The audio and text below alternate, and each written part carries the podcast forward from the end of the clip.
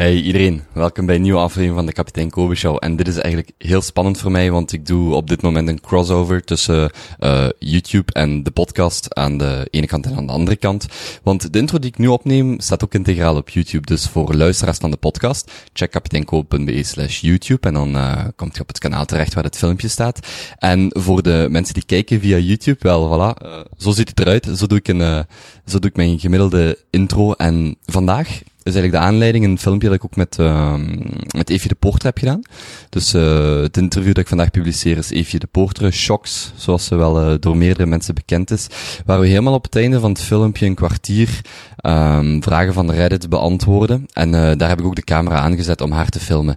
Dus voilà, het begin, de intro um, van dit interview is een stukje film van mezelf. En op de heetste dag van het jaar, dus ik zit hier nog een beetje te zweten, ik kom net uit de douche. Wat geen relevantie heeft, maar toch. En op het einde van het uh, interview staat dan een stukje, voor de podcastluisteraars is het gewoon een stukje audio. Um, voor de kijkers staat het ook op YouTube, waar je Eefje de Poorter uh, aan het werk kunt zien uh, hoe ze haar vragen beantwoordt. Goed, de naam is al een, een heel aantal keer gevallen. Um, ben vandaag heel fier eigenlijk om uh, mijn, mijn interview met Eefje aan te kondigen. Um, Eefje is een van de mensen waarvoor ik eigenlijk de Kapitein Kobe Show begonnen ben. In de zin dat um, zij voor mij iemand is, leek, lijkt, die uh, vrijwillig met haar, met haar uh, passie bezig was, die daarover is beginnen schrijven, toevallig werd opgepikt, of niet toevallig, als resultaat van haar werk. En daardoor eigenlijk haar job zelf heeft gemaakt. Um, de job zoals zij die vandaag doet, daar is geen vacature van, of, of daar was geen vacature van. En voilà.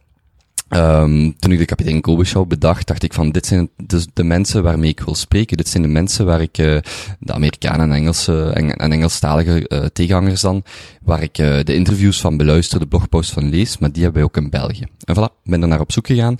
En het heeft even geduurd, want ik moest mijzelf eerst mentaal overtuigen om haar te contacteren, want Evie is gewoon een fantastische dame, maar met ook een heel groot bereik, dus wie ben ik om haar te interviewen. Maar uh, het is gelukt. Ik ben naar Berlijn gevlogen, s morgens vroeg. Uh, ben haar gaan interviewen, twee uur lang. En uh, daarna teruggevlogen. Um, wat dit interview voor mij direct heel speciaal maakte, was het feit dat Eefje gewoon heel open en bloot praat. En praatte over haar, ja, over haar avonturen, over haar werk, over haar verhuis, over het leven in Berlijn, over um, presenteren voor miljoenen mensen tegelijkertijd. Want vergis u niet, Eefje is nog altijd, ik weet niet of ik het zo mag zeggen, maar nog altijd een van onze gewoon bekendste presentatoren België. Um, al bij al een super toffe dame. Ik kan me voorstellen dat het voor haar een interview is zoals ze er wekelijks zoveel doet. Uh, voor bloggers of, of journalisten of podcasters of, of maakt niet uit. Maar voor mij was het echt een heel speciale gebeurtenis. De allereerste keer dat ik naar het buitenland ben gevlogen om iemand te gaan interviewen. En uh, voilà, een uh, heel tof moment.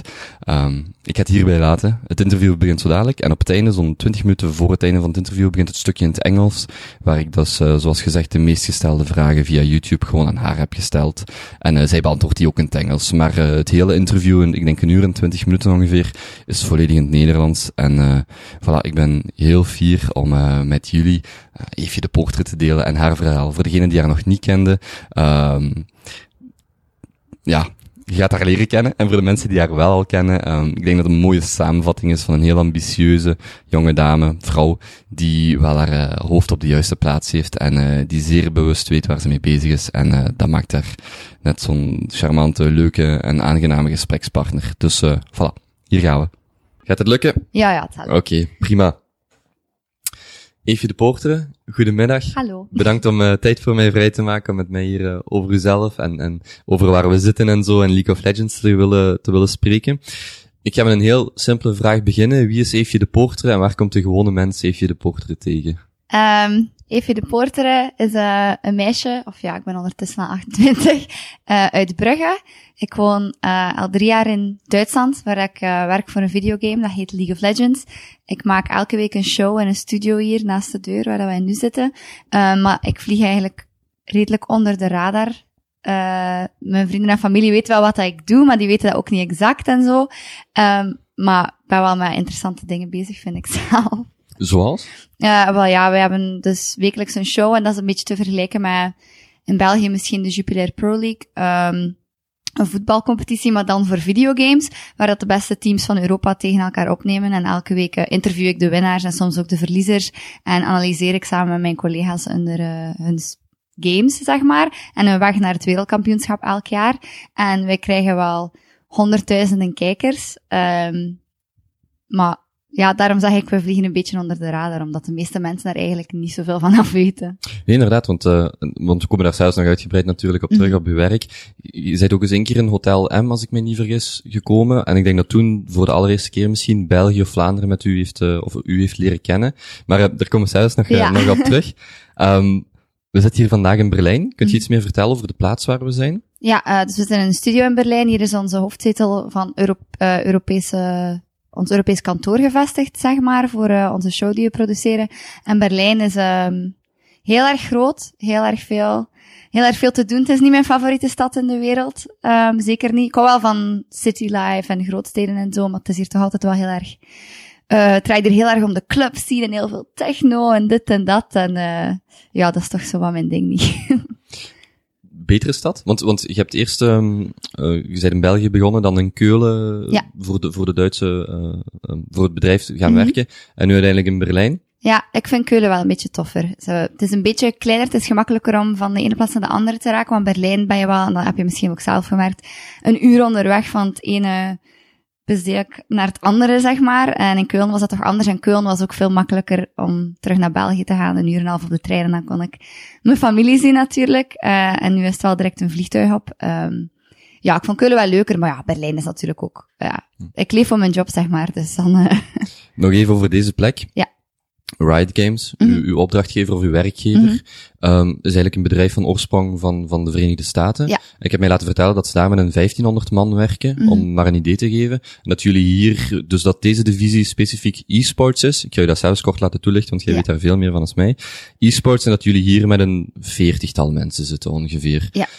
Heb ik iets fout gezegd? Nee, uh, dat klopt allemaal. Uh, dit uh, kantoor is eigenlijk speciaal opgericht vooral om de show te produceren, e-sports. Dus het competitieve aspect van het game. Dus de mensen die competitief bezig zijn met het spel te spelen en ook de beste zijn en alles dat daar rond is. Dat gaat van de show produceren naar PR, naar business development, naar scheidsrechters en de hele boel. En dat doen wij hier eigenlijk wekelijks.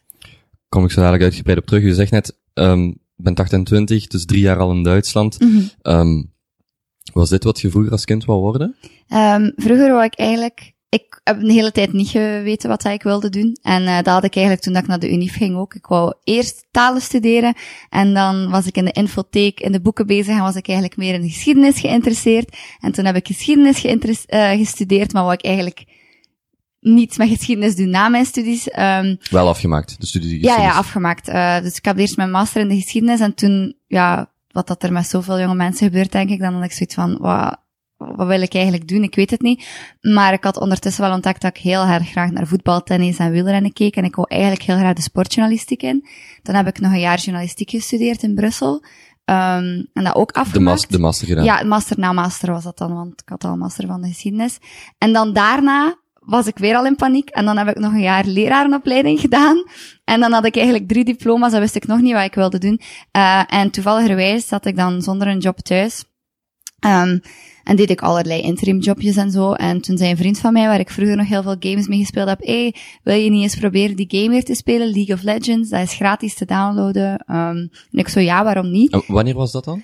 Dat was toen ik 24 was, dus na... Uh, 2011 of zo ongeveer. Ja, na zeven jaar studeren, zeg maar. Um, en dan ben ik beginnen kijken uh, naar League of Legends ook. En toen is er bij mij langzaam iets gegroeid van, hey, dit is ook competitie, dit is super interessant en dit is ook nog iets dat aan het groeien is. En misschien kan ik proberen om daarover te schrijven, daar interviews met mensen af te nemen. En dat, daarmee ben ik eigenlijk begonnen. En toen is stelletjes aan de bal aan het rollen gegaan. En hoe moet ik mij dat dan voorstellen? Zijt je toen in, in, in België begonnen, heel lokaal, ja. en, en gewoon beginnen gewoon me inschrijven. Hè. Ik zat, um, ja, ik zat zo interim jobjes te doen en ik had uh, een mail gestuurd naar SK Gaming, dat is een grote website toen, of dat ik interviews, of dat ik interviews mocht afnemen en um, artikels mocht schrijven voor in een website. Engels. In het Engels. Ja. Voor een website. Die zeiden ja, dat is natuurlijk allemaal onbetaald. Um, dat heb ik dan ongeveer zes maanden gedaan. En toen zeiden ze, wil je naar um, Korea? Want daar hebben wij een opdracht, of daar, hebben, daar zijn wij uitgenodigd. Iemand mag daar komen interviews afnemen. En ik had toen zelfs nog geen paspoort. Dan heb ik direct mijn mama gebeld, want ik woonde toen in Gent nog op kot. Um, mama, ik heb een paspoort nodig, ik moet naar Korea. Drie dagen later ben ik naar Korea vertrokken en heb ik, ja, mijn hart en ziel gegeven. Heb ik uh, heel veel rondgelopen in Seoul, interviews afgenomen met een heleboel spelers, managers en zo. En dat heeft heel wat views um, gekregen.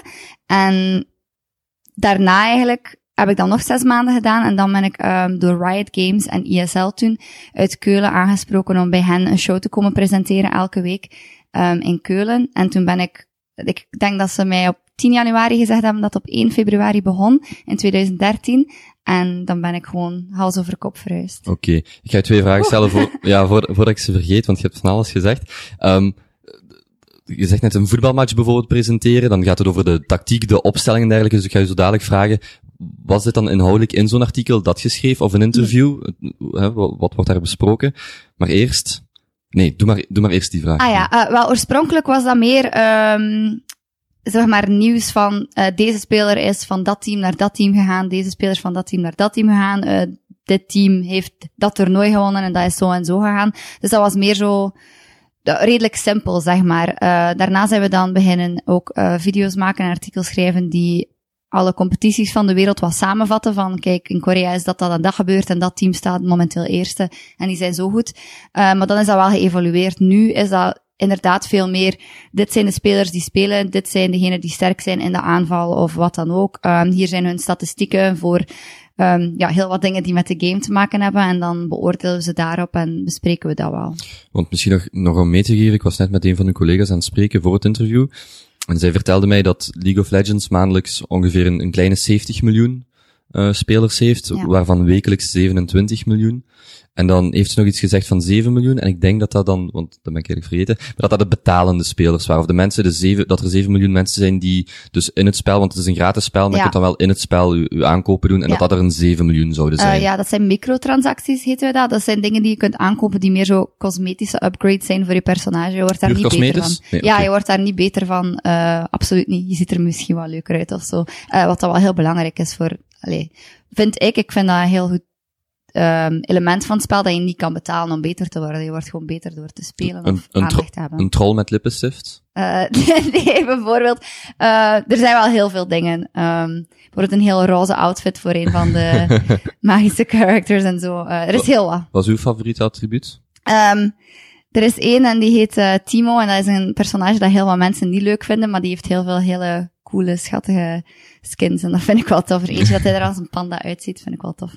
En um, heb je enig idee wat het gemiddelde bestedingsbedrag is dat iemand uitgeeft? Nee, dat en weet ik niet. was bijvoorbeeld de goedkoopste, um, of het goedkoopste Uh, attribuut dat iemand kan kopen? Uh, het kost over- allemaal niet zoveel. Je kunt bijvoorbeeld uh, 10 euro erop zetten, zeg maar, en dan krijg je een bepaalde RP heet dat. En RP, um, Riot Points, waarmee je dan dingen kunt kopen. En het ding kost eigenlijk niet zoveel. Aan 5 euro heb je eigenlijk al een upgrade, zeg maar, of een, of een skin. uh, Dan ziet je er schoner uit. Dan ziet je er u- beter uit, ja, Ja, inderdaad. Oké. Ehm, ik kom terug op mijn tweede vraag. Je zegt SK Gaming, ESL, Riot. Ik weet Mhm. ongeveer, eh, ESL als het eh, Electronic Sports League is. Ja. Ehm, misschien nog kort schetsen, schetsen. Dus SK Gaming, waarvoor je begon, was eigenlijk een bedrijf of een website dat over de industrie schreef. En ook eigenlijk teams had. Uh, dat en ook wel een team had. Ja, dat is een van de oudste e-sports um, bedrijven, zeg maar. En League of Legends is relatief jong, of was toen zeker relatief jong, want dat, was, dat bestond toen nog maar twee jaar. Maar die hebben ook historisch, uh, hadden die veel teams in StarCraft, in Counter-Strike, in Halo en ook veel kampioenen. En daarvan uh, heeft de eigenaar dan ook een website uitgebouwd die dan verslag gaf over al die games. En dat dan ook natuurlijk mensen naartoe kwamen en daar dan geld mee verdienden ook natuurlijk. Dus SK Gaming was al een, een bedrijf met teams over verschillende spellen. ESL, voor zover ik ze ken of kende toen ik zelf nog wel competitief speelde, is vooral een soort van league waarin dat dan matches worden opgezet of tournaments Ja, worden eh, gehouden. Klopt dat nog? En productiebedrijf ook, zeg maar. Je hadden verschillende liga's voor verschillende games en produceerde ook shows uh, met commentatoren die dan de shows of de toernooien verslagen. En Riot Games is ontwikkelaar van League of Legends in dit geval. Ja. En u werkt nu als presentator. Nee, dat, dat is een volgende vraag die ik u ga stellen. Maar u werkt nu voltijds voor Riot Games. Ja. En dan ook komt u heel veel in contact met, met ESL bijvoorbeeld. Ja, inderdaad. Ja, Ja. oké. En daarvoor heb ik twee jaar voor ESL gewerkt. Uh, en het is pas sinds een jaar dat ik nu officieel voor Riot werk. Ik ga er even op in, omdat dat voor mij wel... Ik moet zelfs mijn hoofd erbij houden. En ja, ik ben het er is al een- ingewikkeld. Ja, want het is inderdaad... Maar eigenlijk, eigenlijk moest, moesten we de parallel maken naar bijvoorbeeld de voetbal. Dan zouden mensen zien, ah ja, de Jupiler Pro League. En dan een ploeg gelijk Anderlecht. En dan een competitie gelijk de Champions League. Ja. En dan slaat het eigenlijk... eh, Ja, dat is eigenlijk allemaal wel vrij duidelijk Mhm. natuurlijk. Ehm Wat is uw jobtitel? Ehm e-sports host, dat zou dan rechtstreeks vertalen naar e-sports uh, presentatrice. Um, maar ja, er gaat veel meer in om dan gewoon... We hebben show op donderdag en vrijdag en op ook toernooien, maar het is veel meer, want wij besteden natuurlijk ook de hele week om de show voor te bereiden, te schrijven. En Hoe lang duurt een show? Hoe lang duurt een show? Um, de gewone shows hier in de studio, die beginnen om zes uur s'avonds en die duren tot, als het goed gaat, 11 uur, 11 uur 30. Um, en dan schrijven wij nog daarna. En we hebben natuurlijk repetitie om 3 uur 30 daarvoor. Uh, jullie de hosts hebben ja, repetitie? Uh, iedereen, allee, iedereen, productie natuurlijk, en wij dan ook, ja. Als iemand u dat vraagt, wat, wat doet je van job? Iemand die totaal geen idee heeft, wat, zegt je dan ook e-sports host? Nee, dat zeg ik niet. uh, zeg ik, ik, werk, dat ik meestal eerst, ik werk in de videogames. En dan, als ze dan... En afhankelijk van een reactie ja, dan? als ze zeggen, uh, dan zeg ik, ah, bijvoorbeeld kent u FIFA, want dat neem ik dan als een van de games die de meeste mensen wel kennen, of die dus toch hun kinderen hebben zien spelen of zo. En dan probeer ik dat zo wat uit te leggen. Zijn er mensen die er vreemd op reageren? Uh, ja, uh, ofwel, ik, allee, meestal is het ofwel, oeh, dat is interessant en dan zijn mensen ook echt geïnteresseerd. Of het is, ja, dat ken ik en dat vind ik cool. Of het is, uh, oh wauw, wat, wat zit jij met uw leven mee bezig of zo. En ja, dat is natuurlijk minder tof, maar ja, iedereen heeft zijn mening. wat zeiden uw ouders? Um, heel lang zagen ze niet in wat, wat ik erin zag natuurlijk. Want ik, ja, ik ging naar Korea en ik zag hoe dat alles, want Korea is natuurlijk was toen al enorm uh, veel verder gesteld dan wij hier in Europa met hoe dat ze die competities behandelen en zo en hoe professioneel dat alles is. En ik kwam terug van Korea en mijn wereld was opengegaan. En um, toen zei mijn moeder toch nog van, ja, allee, je hebt dat goed meegenomen, maar wat ga je nu doen? Hè? En, nu gaat je toch solliciteren? Ja, hè? inderdaad. En ik had alleen maar in mijn hoofd van, nee, ik wil meer doen, ik wil meer hiervoor werken.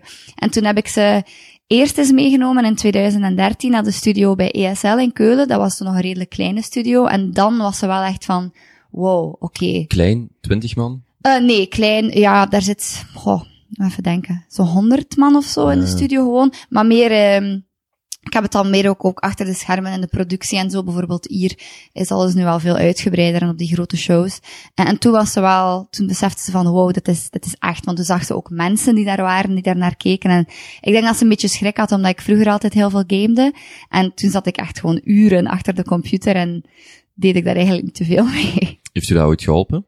Ja, zeker wel. Ik was vroeger... Um, heel erg introvert, zeg maar. Want als meisje, en zeker nu, vandaag de dag, 2016, is dat nog anders dan pak tien jaar geleden, toen je ja, 18 was, of zelfs nog langer geleden? Wel, ik was denk ik 15 of 14, 14, 15, uh, toen dat ik Unreal Tournament speelde, een ander spel, en toen zat ik echt uren achter de computer, en ik, ik was ook niet zo iemand die heel sociaal en uitgaand was, maar doordat ik dat spel speelde, en toen ik ook naar LAN-parties ging, uh, of dat zijn dan, ja, um, evenementen waar dat heel wat gamers samen zitten en heel het weekend spelen, dan leerde ik eigenlijk gewoon wel echte mensen kennen en echte vrienden kennen. En dat heeft mij toen wel echt geholpen. En ik hoop, ja, ik denk dat mijn moeder dat ook wel gemerkt heeft.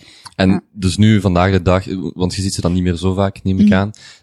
Alles in orde, je hebt een carrière of je zit met je carrière bezig en ja, zo wordt nu ook... is, uh, ja, nu, is- nu is iedereen wel heel trots. En zeker toen ik een paar keer op de Belgische tv ben gekomen. En zeker voor bijvoorbeeld mijn oma en mijn opa. Want dat blijft moeilijk uit te leggen, zelfs als zij is naar een show geweest. Maar het moment dat je op de Belgische televisie komt of op de VRT, dan waren ze wel zo van, wauw, ik heb je gezien hoor. En dan dacht ik van, oké, ja. Ja, inderdaad, ja, dat ken ik. ja.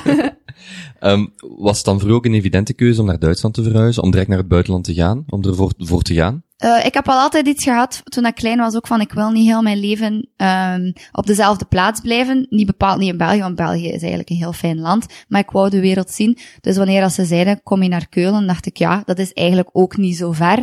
En Duitsland is volgens mij ook niet zo, zo veel anders van... Uh, als België of zo. Het is niet dat je naar Azië onmiddellijk verhuist. Dus ik had daar niet veel moeite mee. Ik wou gewoon direct werken en het avontuur in. En je bent dan naar Korea gegaan. Was dat ook direct bezoldigd? Of was dat nog allemaal... Uh... Allemaal onbezoldigd. Ik denk dat ik... Um, een hele lange tijd heb ik onbezoldigd gewerkt. En dat werd wel een beetje erg op het einde, want um, ik deed dan bijvoorbeeld jobs, ik zeg maar iets, ik werkte op de horecabeurs achter de bar, uh, maandag, dinsdag, woensdag, donderdag, dan vloog ik vrijdagavond bijvoorbeeld naar Las Vegas voor een evenement.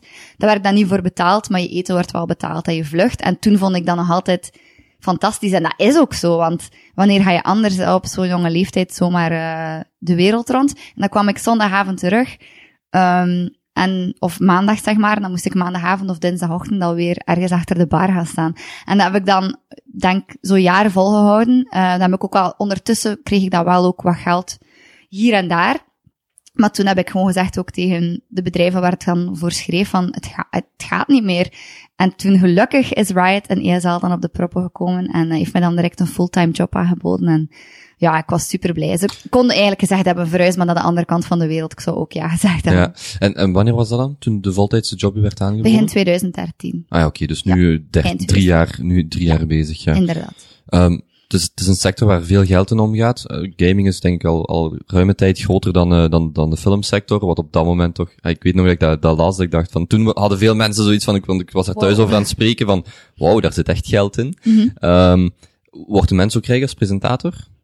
Pardon? Wordt een mens ook rijk als presentator uh, binnen die sector? Ik denk niet dat je er rijk van wordt. Ik denk dat de mensen die wel rijk worden van de gaming in onze sector dan, in de e-sport, zijn vooral de teammanagers die het heel slim aanpakken, want die doen natuurlijk met, die zijn met heel veel sponsors bezig. En de spelers. Um, de spelers die goed zijn, maar vooral ook de spelers die zichzelf goed kunnen marketen. Want zoals je zegt, er gaat zoveel geld in om. En sponsors beseffen dat ook. En mensen zoals Coca-Cola um, zijn ook bezig met e-sports nu. En dat is voor mij wel een teken dat ja, dat het toch wel veel groter wordt. Hoe ziet je dat zelf voor, voor jezelf de komende jaren? Um, ik heb al zo'n paar, niet een paar jaar, maar toch al een tijdje het gevoel gehad dat er echt iets groots staat te gebeuren. Want um, er zijn steeds veel meer mensen die geïnteresseerd worden in de gaming. Ik denk ook omdat je zegt, zoals er veel geld in omgaat en dat mensen ook zien, oké, okay, als er bijvoorbeeld 300.000 mensen naar deze show kijken en we weten dat 200.000 daarvan zijn in de categorie 16 jaar tot 21 jaar die game dingen kopen, dan willen wij daar toch wel reclame maken en dat is toch de perfecte markt voor jonge mensen. En ik denk dat dat alleen maar groter gaat worden. En ik denk dat we in de volgende paar jaren wel enorme ontwikkelingen gaan zien um, op het vlak van welke sponsors dat er bij ons voor de show persoonlijk, maar voor de spelers en zo bezig zijn. Red Bull bijvoorbeeld is een voorbeeld die nu persoonlijk onze speler of sommige van onze spelers uh, sponsort. Um, en dat vind ik bijvoorbeeld een grote stap wat je nu aanhaalt, uw eigen spelers, Riot Games heeft ook een eigen team. Uh, nee, nee, nee, nee. Uh, onze spelers, dat zeg ik dan omdat ik ze elke week ah, ja. interview, maar ik bedoel, ja, de ja, spelers ja, okay. van de Game League. Ja, Riot Games heeft zelf, heeft zelf geen team of nee, zo, nee, want dat, zou dan, ja, zou ook vreemd zijn natuurlijk als, als ontwikkelaar. Oké, okay. maar gewoon om, gewoon om zeker te zijn. Um, je zei het net al, de manier waarop je het hebt opgebouwd om dan eerst naar Korea te gaan en verder, was er echt een aha-moment dat je dacht, yes, nu, nu ben ik zeker, hiervoor ga ik en, en niks zal mij tegenhouden? Um, dat kwam al voor Korea, denk ik, omdat ik toen ook al elke dag artikels schreef. Maar ja, toen het moment dat ik dan voor de eerste keer met mijn paspoort ergens buiten Europa ging en niet op vakantie ging, maar echt ging gaan werken. En toen dat ik ook heel veel mensen heb ontmoet die daar zo professioneel mee bezig waren, dat dat ook een passie was. Toen ben ik echt wel teruggekomen, um, een beetje jetlag. Dan heb ik gedacht van, wauw, ik, ik wil niets anders doen en ik ga niets anders doen was er ook een moment dat je dacht, nu ben ik bekend aan het worden? Um, ik denk dat dat heel lang geduurd heeft eer ik dat besef heb gehad. Het is pas toen ik naar de eerste evenementen begon te gaan of in de studio en dan mensen naar mij kwamen en die zeiden, hey, um, ik wil een foto met jou of ik wil een handtekening van jou. En um, toen was dat, vond ik dat al heel vreemd, want allee, ik denk niet dat ooit iemand begint aan iets allee, hoop ik, in de journalistiek of zo, of, of iets, of een passie en schrijven. Om er rijk iets, van te worden. Om er rijk of om er bekend van te worden. En ik, ik hoop dat die mensen dan ook niet slagen, maar dat de mensen die het echt iets willen doen slagen. En dat, ik denk wel dat ik gewoon mijn passie gevolgd heb en altijd heel hard gewerkt heb. Um, maar het is wel heel fijn om mensen gelukkig te maken, zeg maar. Als mensen komen en zeggen, wauw, ik wou jullie echt ontmoeten en ik wou echt een foto met jullie en mijn dag is gemaakt, dan is mijn dag eigenlijk ook gemaakt. Ik ga u straks nog vragen of het alleen maar positief is, die bekendheid. Um, want het is natuurlijk een open deur als, als vrouw of als meisje, als vrouw in een, in een voorna voornamelijk manindustrie. Want we gaan zelfs ook nog wel vragen stellen van Reddit in het Engels. En daar natuurlijk, ik heb dan de vraag gesteld, welke vraag heb je voor Eefje de Poortere? En uh, in een vooral mannencontext komen daar ook natuurlijk heel flauwe antwoorden. Ja. Daar, daar komen we zelfs nog op terug. Um, je zei net al, um, dat op het einde van de week, van de werkweek, de presentaties gedaan worden, of de, de, de show ja. uh, plaatsvindt. Hoe ziet een gemiddelde dag er vandaag voor u uit? Um, of een gemiddelde week? Een gemiddelde week. Uh, heb je een beetje tijd? nee, uh, ik probeer het wel samen te vatten. Dus wij hebben eigenlijk maandag, dinsdag, woensdag zijn wat dat wij dan de 9 to 5 dagen noemen, maar dat is niet 9 to 5, dat is meer zo 11 tot 7, uh, omdat wij samenwerken met mensen uit New York en mensen uit Los Angeles. Dus die zijn natuurlijk niet wakker wanneer het 11 uur s ochtends is voor ons. Um, wat doen wij? We zitten aan het begin van de week samen en wij beslissen als groep commentatoren waar dat we op willen focussen. Hoeveel commentatoren zijn jullie dan? Uh, hier in Europa zijn we met zes. Um, ja, even natellen. 1, 2, 3, 4, 5, 6, 7. 7 eigenlijk. Um, en ik natuurlijk inclusief, dan zitten we aan het begin van de week samen en dan kijken we, oké, okay, deze week hebben we deze wedstrijd en je kunt dat te vergelijken, bijvoorbeeld is Anderlecht tegen Club Brugge. Waar willen we op focussen? Oké, misschien op de verdediging. Misschien willen we wat statistieken hebben over de verdediging. Hoe goed hebben ze het al gedaan en hoe gaan ze het doen tegen het andere team? Um, we kijken, willen we wat replays van vorige week bovenhalen die iets tonen dat we willen tonen? Uh, waar willen we dieper inzoeken? Welke games moeten we opnieuw bekijken om te kijken uh, wat dat er belangrijk is voor deze week? Wat zijn de voornaamste verhalen die we willen vertellen aan de kijkers, zeg maar. Daar beginnen we mee. Dan hebben we meer research op een maandag.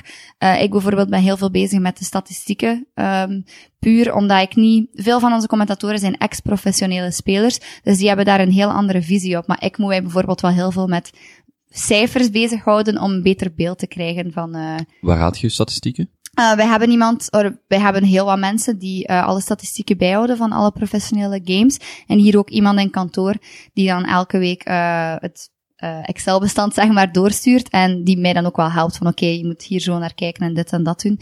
Um, dan op dinsdag proberen we het script af te krijgen. We hebben, dat is echt ook een vast wekelijks patroon. Ja, zo. inderdaad, oh, ja, dat is okay, heel ja, vast. Ja. Um, maandagavond hebben we de eerste vergadering uh, over het internet dan met de mensen van LA, want daar zit onze producer.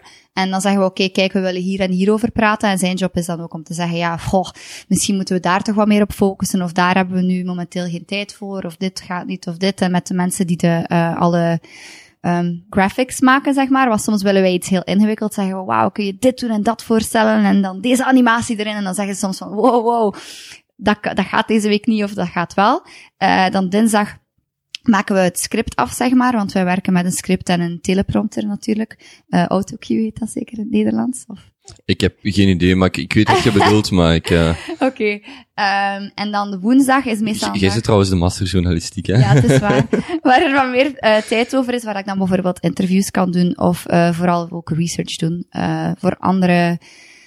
Ja, andere competities, want wij zijn hier heel erg bezig met Europa, maar er is natuurlijk ook Noord-Amerika, er is um, uh, Korea, er is China, er zijn al die andere dingen die we dan niet zien, dat we eigenlijk ook moeten van op de hoogte zijn. Dus jullie broadcast is ook vooral voor Europa gericht dan? Ja. Uh, de meeste kijkers komen wel uit Europa, ook uit Noord-Amerika en de rest van de wereld, maar het gaat hier wel om de Europese teams en de Europese competitie. Zijn die beter op, op globaal niveau? Steken die boven het gemiddelde?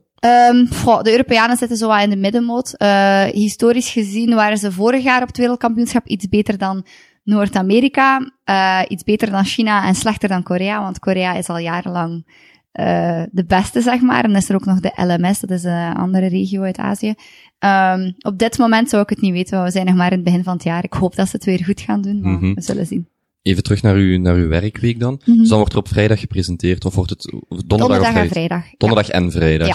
Voor hoeveel mensen presenteren jullie dan? Uh, in de studio is een capaciteit van 350, geloof ik, elke week. Dat is hier om de hoek Ja, dan. dat is hier om de hoek Ja. in de studio. En ja, dan de kijkcijfers. Ik denk dat dat wel gemiddeld als je intuned op één match op een donderdag, dan uh, zijn er wel 500.000 mensen aan het kijken of zo. Wat dat voor mij nog altijd wel heel... Uh, dat maakt mij soms wel nog wel zenuwachtig. Enfin, het is wel mijn job, maar soms denk ik, wauw, als ik hier nu iets verkeerd zeg, dan hebben 500.000 mensen het gezien. Maar het is niet dat er een tikkertje staat met zoveel nee, dat views staat er hebben. niet. we- Nee, dat, oké. weet, dat weten wij. Allee, dat weten wij niet tijdens de show. En jullie zitten daar dan met zeven? Um, wel, er is dus uh, de commentatoren, dus tijdens de match zelf, die zijn meestal met twee.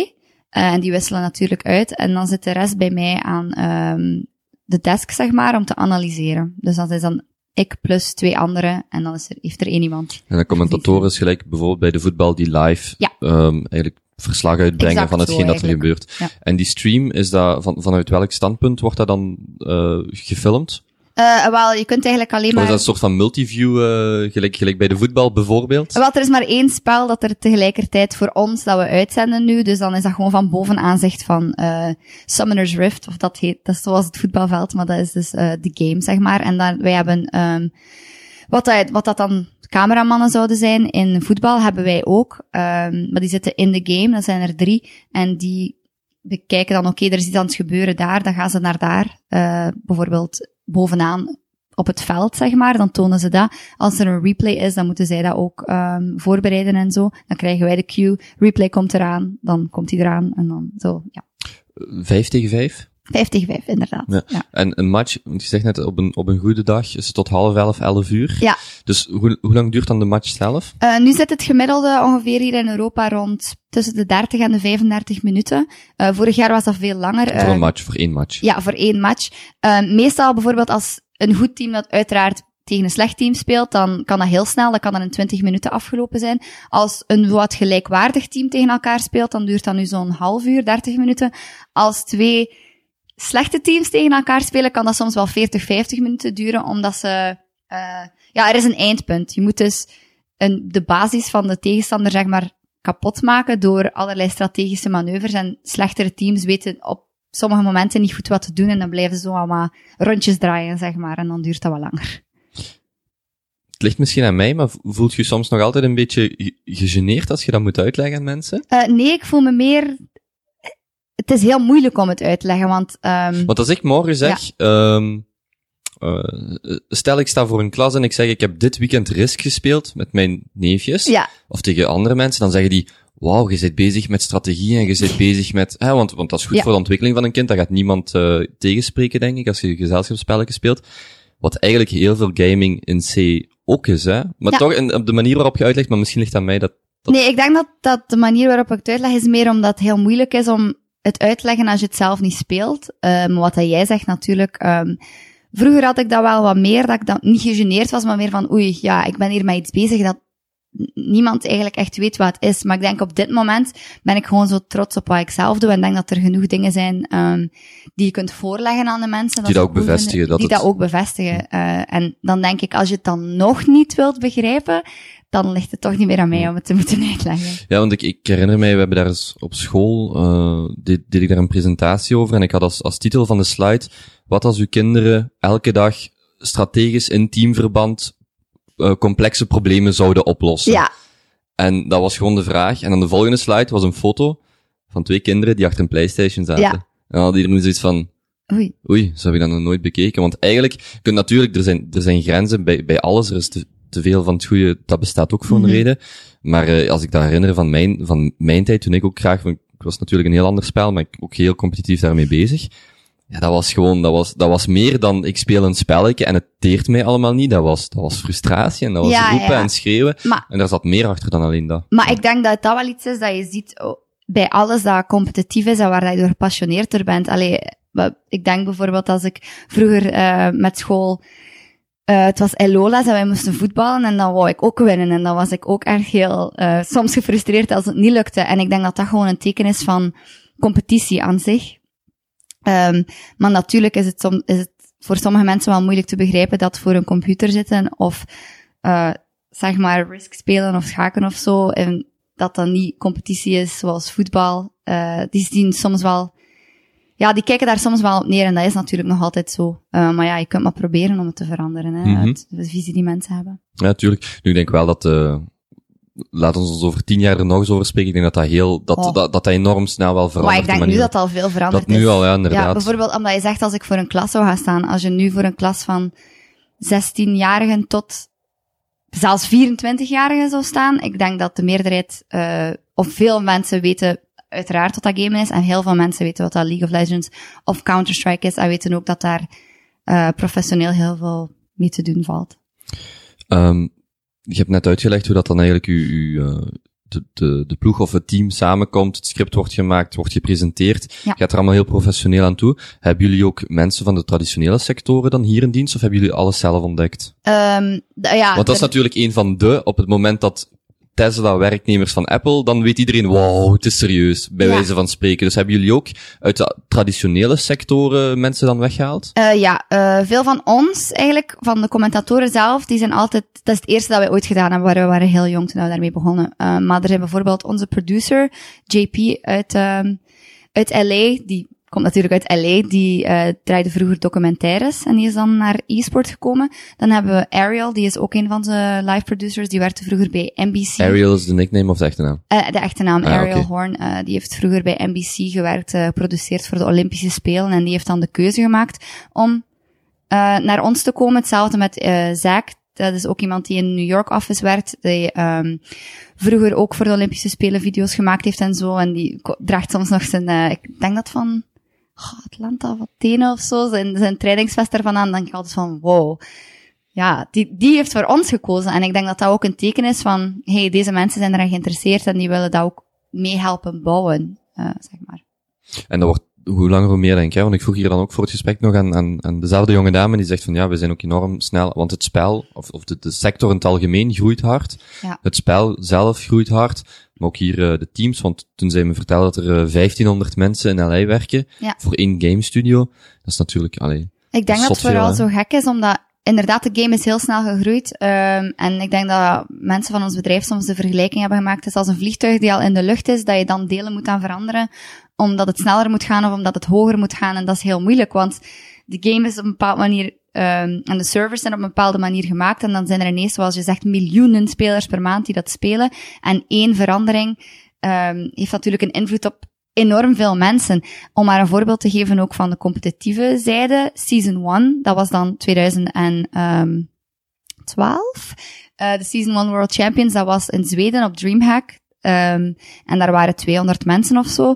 Season 3, nee, season 1 was 2011. Season 3, 2013 was de finale in Staples Center dat uitverkocht was. Dat, je ziet, dat is een tijdspanne van nog geen twee jaar, dat je van 200 naar 18.000 mensen gaat. En ook die productie en alles dat erbij komt, moet dan ook meegroeien. Maar soms gaat het, ik denk dat het soms een beetje te snel gegaan is voor ons allemaal om, uh, ja, mee mee te lopen, zeg maar.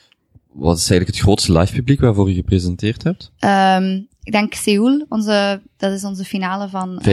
Uh, 45.000. Uh, toen was de presentatie allemaal in Koreaans, dus heb ik nooit tegen de mensen gespeeld, maar uh, gesproken, zeg maar. Maar ik zat wel, uh, ja, ik was ook gewoon deel uitmaken van de show voor onze Engelse Je stond ook mee, uh, mee op het, niet het podium, maar wel, ja. wel in de spotlight. Ja, inderdaad. Past je dan niet bijna aan uw broek als je weet dat daar 45.000 man zitten ja, kijken, ja, zitten live te kijken, want ik weet niet hoeveel dat er uh, online meestreamde. Uh, ja, toen, ik denk dat we ook wel een piek gehad hebben van, was het, uh, ja, in de miljoenen natuurlijk. Um, en dan, ja, dat word ik, ik word nu nog altijd, ik word sowieso wel heel nerveus, maar dat is een gezonde nervositeit, denk ik. Want als je niet meer nerveus wordt, dan, allee, waarom doe je het dan eigenlijk nog? Maar toen bijvoorbeeld in, in Korea, in het wereldkampioenschap, uh, in het algemeen, want dan weet je dat er heel wat mensen kijken die normaal gezien niet kijken. En ook mensen die misschien, um, heel veroordelend kijken of die toevallig maar kijken en die eens willen zien wat het is. Dus dan wil je het ook wel echt goed doen. En dan, dan sta ik daar echt wel te bibberen, niet normaal. Hoe lang duurde zo'n show dan bijvoorbeeld? Het wereldkampioenschap bijvoorbeeld, dat duurt niet zo lang. Uh, dus het is een best of five, dus dan vijf keer maximum 40 minuten. Maar dan hebben we meestal een show een uur ervoor, die dan alles inleidt met de openingsceremonie uh, en alle voorbereiding. En dan heb je tussen de spelen natuurlijk ook breaks met interviews en zo. Dus ik zou zeggen, zes of zeven uur misschien voor een finale. Ja. Gaat het nog groter worden dan dat? Um, ik denk dat het zou kunnen groter worden in, enfin, van viewership toch zeker. Ik denk dat ook van mensen die live willen komen dat het groter gaat worden, want meer en meer mensen ontdekken het. Maar ik denk niet dat we uh, in C terug gaan gaan naar een voetbalstadion of zo. En dat hoeft ook helemaal niet. Uh, nu zijn juist bijvoorbeeld de locaties aangekondigd voor het uh, wereldkampioenschap dit jaar. Dat is in Amerika.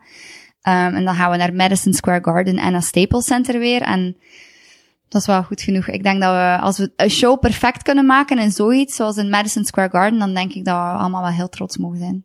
Hoeveel kost een ticketje? Um, een ticket hier voor de show kost niet zoveel, dat kost zo'n 12 euro. Een hier, hier in Berlijn om ja, te komen kijken. Ja, hier in Berlijn voor de ja. studio. Een ticket voor een grote show uh, kost rond de 30, 40 euro. Dus ik denk dat je dat kunt vergelijken met naar een concert gaan of zo, in een grote arena. Alhoewel, dat kost ons wel 80 euro. Um, en denk voor de beste zitjes kan dat hier ook wel zo zijn. Uh, maar ik denk qua, voor een grote arena show is dat toch allemaal zoals, zoals de prijzen normaal zijn.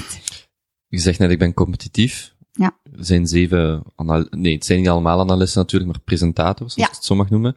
Um, probeert je daar dan ook de, de allerbeste te zijn? Uh, ik denk dat we hier vooral het beste proberen te zijn als een team.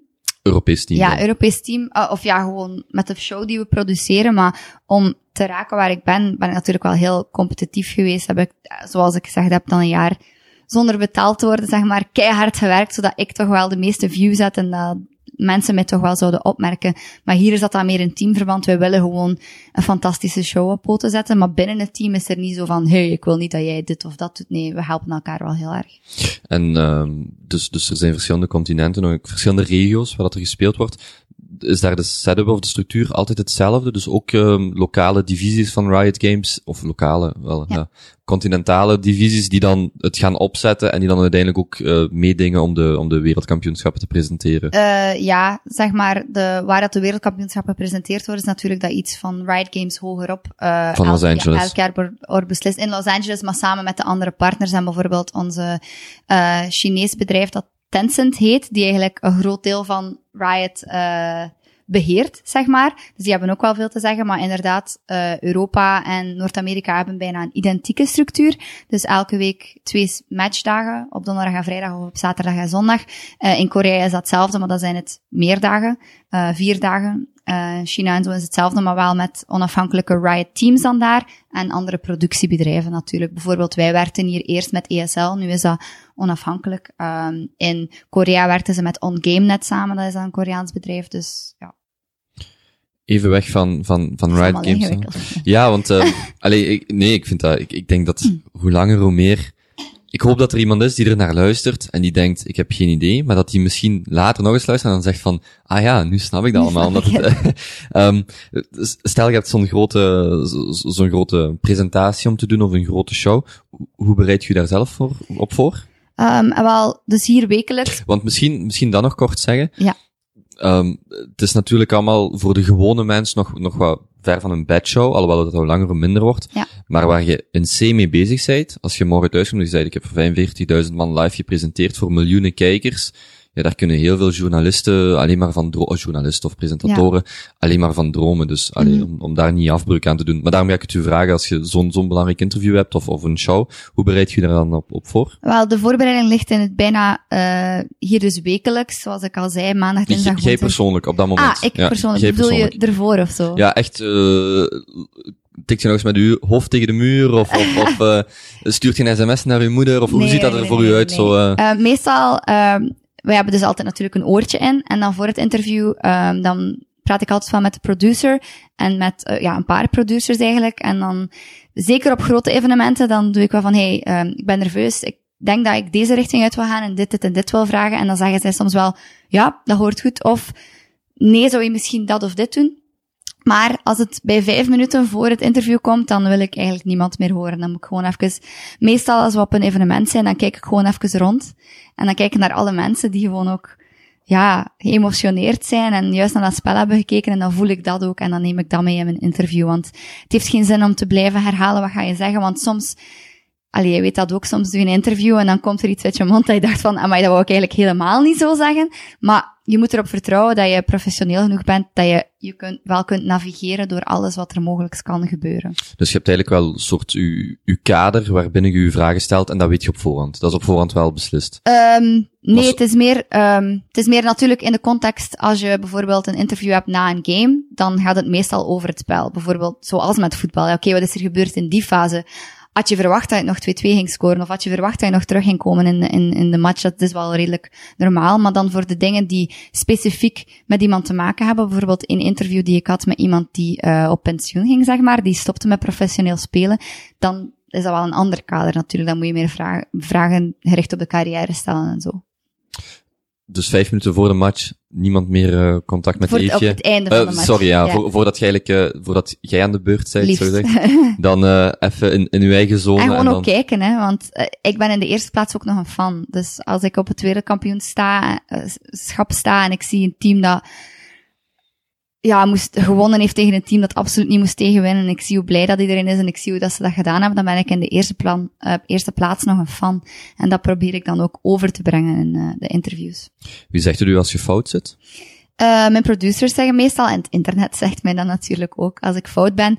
Of als zij denken dat ik fout ben. Natuurlijk... Dat is dan vooral het internet misschien. Dat is dan vooral het, interview, het internet. Um, want, allee, ja, mijn peers zijn natuurlijk iets waar ik de meeste, meeste feedback van krijg en waar ik ook het meeste naar luister. En um, bij mij is ik heb het niet graag als het bijvoorbeeld tijdens een show, als de producer zegt, hey, dat was toch wel niet, dat was over te schreven of dat, dat heb je wat verkeerd aangepakt ik reageer daar niet zo goed op als het tijdens de show is. Beter erna, want ik, nee, allez, ik, wil, ben zodanig perfectionist dat ik denk van, wow, alles wat ik nu ga doen, gaat ook slecht zijn. Terwijl dat, dat natuurlijk helemaal niet zo is en iedereen bedoelt dat wel goed. Uh, maar dan zitten wij hier ook samen en denken, oké, okay, kom, we gaan nu een keer samen terugkijken naar dat moment en samen analyseren hoe had je dat beter kunnen doen, of een collega, hoe had jij dat beter kunnen doen of aanpakken en uh, wie was er in de fout of wat kan er beter. Dus vooral de producer en dan uh, ja, de collega's hier, ja, de collega's. Ja. ja. Um, van wie neemt je dan complimenten aan? Ook van hen, het liefst. Uh, dat is ook zoiets dat dubbel is op de mensen van het internet, want uh, natuurlijk, alles is heel erg uitvergroot. Altijd op het internet van mensen die zeggen iets tegen iemand die ze niet kennen, zeg maar. Dus ik neem dingen wel meer ter hart van uh, mensen die hier in mijn omgeving, die met hetzelfde bezig zijn dat ik bezig ben en die ook zo, ja, er heel hard mee bezig zijn elke dag. Want dan weet ik dat ze juiste ogen erin hebben en ook om de juiste redenen zeggen dat je het goed doet of dat je het slecht doet. Om maar een idee te geven, ik denk dat je op Twitter, uh, tegen dat dit online komt, misschien tegen de 400.000 volgers zit. Dat is ook gigantisch, hè? Ja. Allee, want, want misschien voor mensen die er absoluut geen idee van hebben, als je zegt het internet, dat klinkt misschien een beetje, uh, maar ja, oké, okay. als je, als je morgen een tweet of maakt niet uit, uh, verstuurt, er zitten miljoenen mensen te kijken, of 400.000 mensen die ervoor kiezen, uh, om u te volgen, dat is natuurlijk wel, wel een, een weerklank je deelt ook wel zelf vrij veel. Ja. Vind ik persoonlijk. Is dat een, een, bewuste keuze? Ik denk dat dat meer gegroeid is, want, um, allee, we zijn zodanig veel hier met die job bezig en alles is op het internet, of, of een heel grote deel ervan zijn op het internet natuurlijk. Het wordt uitgezonden op het internet, de feedback is op het internet. Uh, we willen ook heel dicht bij de fans staan en ik denk dat dat ook iets heel belangrijk is. Uh, bijvoorbeeld een, een Lionel Messi gaat niet met iedereen staan praten of zo, maar wij hebben wel nog de mogelijkheid om, en de spelers ook, om heel dicht bij de fans te staan en bijvoorbeeld via Twitter of bijvoorbeeld via Facebook persoonlijk met hen te praten of dingen te zeggen. En ik denk dat dat zo wat gegroeid is omdat wij zodanig op het internet bezig zijn, dat ik eerder een tweet ga versturen dan dat ik naar een vriend of naar mijn moeder ga sturen van, oh man, ik voel me hier toch echt slecht of zo. En soms vind ik bij mezelf ook dat ik dat iets te veel doe. Uh, maar ik denk dat het een beetje, ja, het is, het is moeilijk om het niet meer te doen, om eerlijk te zijn. Omdat je ook, ja, een band opbouwt met die massa en ook sommige mensen die mij echt al lang volgen en waar ik denk dat ze ook wel, um, om mij geven. Dat klinkt raar om het zo te zeggen, maar die er wel geïnteresseerd zijn. Oh ja, omdat dat mensen zijn die je uiteindelijk niet kent. Hè, die maar ze kunnen toch wel om je geven? Ja, ja, dat zeker wel. Uh, maar het is anders dan uh, iets gaan drinken en je hart uit te storten bij iemand en een knuffel te geven, zeg maar. Ja. um, hoe reageert je dan op mensen die, die het absoluut maar niks vinden wat je doet? Um, bedoel je mijn job of zo in het algemeen? Of? Nee, echt naar u persoonlijk gericht. Stel, ah, ja. je presenteert iets en er loopt iets fout, wat dan ook, en je krijgt keiharde kritiek vaak anoniem. Mm Hoe gaat je daarmee om? Uh, ja, het gaat er vooral ik moet zeggen, ik ben daar beter in geworden dan een paar jaar geleden, want in het begin ook natuurlijk, het was minder. Dus als er tien comments waren en zes waren slecht, dan heb je ze natuurlijk allemaal gelezen. Nu is dat niet meer mogelijk, omdat er zodanig veel mensen op zodanig veel 6060, ja, ja, bezig zijn. Maar soms zijn er wel dingen die bovenkomen en ik denk dat wij als een team wel alles innemen en dan als een team kijken van, oké, okay, kijk, nu hebben duizend mensen dat gezegd. Wat vinden we daar zelf van? En dan maken wij ook aanpassingen als we vinden dat daar iets, ja, als daar waarheid is, het zeg maar. Maar het is natuurlijk belangrijk om een filter te hebben en te denken, oké, is dit iemand die echt iets wil zeggen om je te helpen? Echt iets niet leuk vindt? Of is dat iemand die gewoon een beetje aan het zeveren is of gewoon die iets heeft tegen jou als persoon. Want dat is natuurlijk wel een belangrijk onderscheid om te maken, want zo, zo mensen zijn er natuurlijk altijd. Hoe gaat je daar dan mee om? Um, die probeer ik te negeren. Ik heb een hele grote filter. Uh, ja, in mijn hoofd, zeg maar. Bijvoorbeeld op Twitter, dat krijg ik soms echt... Of op Facebook, de dingen die mensen sturen soms zijn, ja, echt extreem. Uh, ja, die gebruiken vreselijke woorden en erge dingen en die willen dat heel je familie sterft en zo'n dingen en dan moet je gewoon... Ah ja, ook. Echt ja, echt ja, mensen kunnen gewoon heel erg gemeen zijn, maar dat, dat mag je gewoon niet laten door aantasten. Dat moet je gewoon allemaal negeren en... Uh, ja, dat moet gewoon, want anders ga je daaraan kapot. Ik heb wel, ik heb wel uh, met Karel van Nietveld bijvoorbeeld gesproken. En die ja. zegt, ja, ik krijg ook wel zo's van, van dat soort berichten. Ja.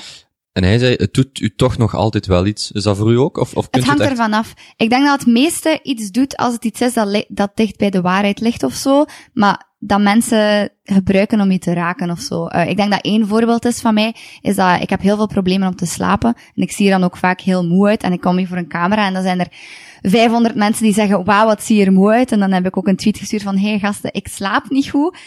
Het is gewoon zo, uh, het spijt mij.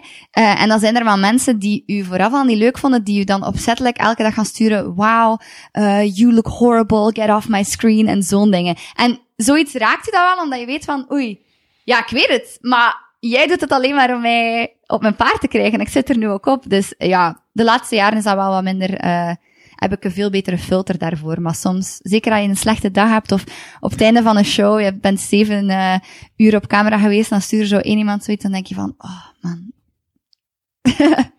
Andere kant van de medaille, hoeveel huwelijksaanzoeken krijg je per week? Uh, redelijk veel. uh, ja, redelijk veel. Ja, ik denk dat de mensen daar een beetje te licht mee omgaan. Wat als ik ja zou zeggen? Allee, ja. Uh, ja, het zou misschien wel eens gebeuren, hè? Ja, misschien wel. Uh, maar ja, ik vind dat altijd, ik zie dat vooral als iets heel liefs, weet wel. Um, en dan moet ik ook vaak denken, oké, okay, dat is hier een 16-jarige jongen die zegt, mag ik, wil je met mij trouwen of zo? En dan stuur ik meestal van, oh, dat is lief, maar toch wel niet. misschien morgen. Ja. Ja, want ik had dan die vraag gesteld op Reddit. En daar, daar, en daar, vers, daar verschot ik dan van, mm -hmm. dat er iemand reageerde van, uh, want ik had daar ook bijgeschreven, want ik heb eigenlijk met League of Legends niet zoveel te doen. Ja. Ik heb wel een gezonde interesse, maar that's it. Um, en die re reageerde en zei van, hoe kan het dat iemand die er niks mee te doen heeft, die, die zich daar niet voor interesseert, met Eefje gaat babbelen, ze, ze zou beter haar concentreren op haar eigen, met zo'n reactie. Ja. Ik dacht van, allee ja, allee, allee.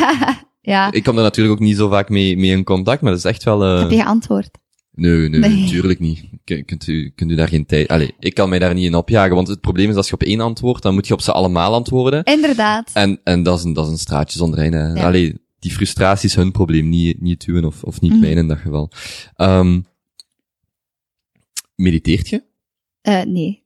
Hoe kom je dan tot rust? Want het is een heel hectische bijna sector, niet. hè? Uh, bijna niet. Uh, ik heb zo wel wat uh, routines, zeg maar. Want zoals ik zei, ik slaap heel slecht. En bijvoorbeeld ook constant op social media zitten. Ik, het lukt mij vaak niet, omdat wij ook vaak heel veel mails krijgen als wij gaan slapen van mensen uit LA die met dingen bezig zijn die wij nodig hebben. Maar ik dwing mijzelf soms wel om, uh, bijvoorbeeld als ik zeg, oké, ik wil om één uur in slaap liggen, of ik hoop om één uur te slapen, wat dan nooit lukt. Dan om elf uur gaat de computer dan uit. Om elf uur dertig gaat de gsm dan op vliegtuigmodus. En dan lees ik in een boek of zo, of dan kijk ik een film en dan mag er niets gebeuren. Um, en dat moet ook wel. Maar toch merk ik over de jaren dat ik bijna geen tijd meer heb om, om te kalmeren. Bijvoorbeeld op een show donderdagavond tot 11 uur. Dan schrijven we nog tot zeg maar 12 uur. Dan een shuttle naar huis. Drie kwartier. Om één uur bij je thuis. Om twee uur moet ik slapen. Nee, dat lukt niet. Dat, dat is quasi onmogelijk. Want je hebt dan zeven uur.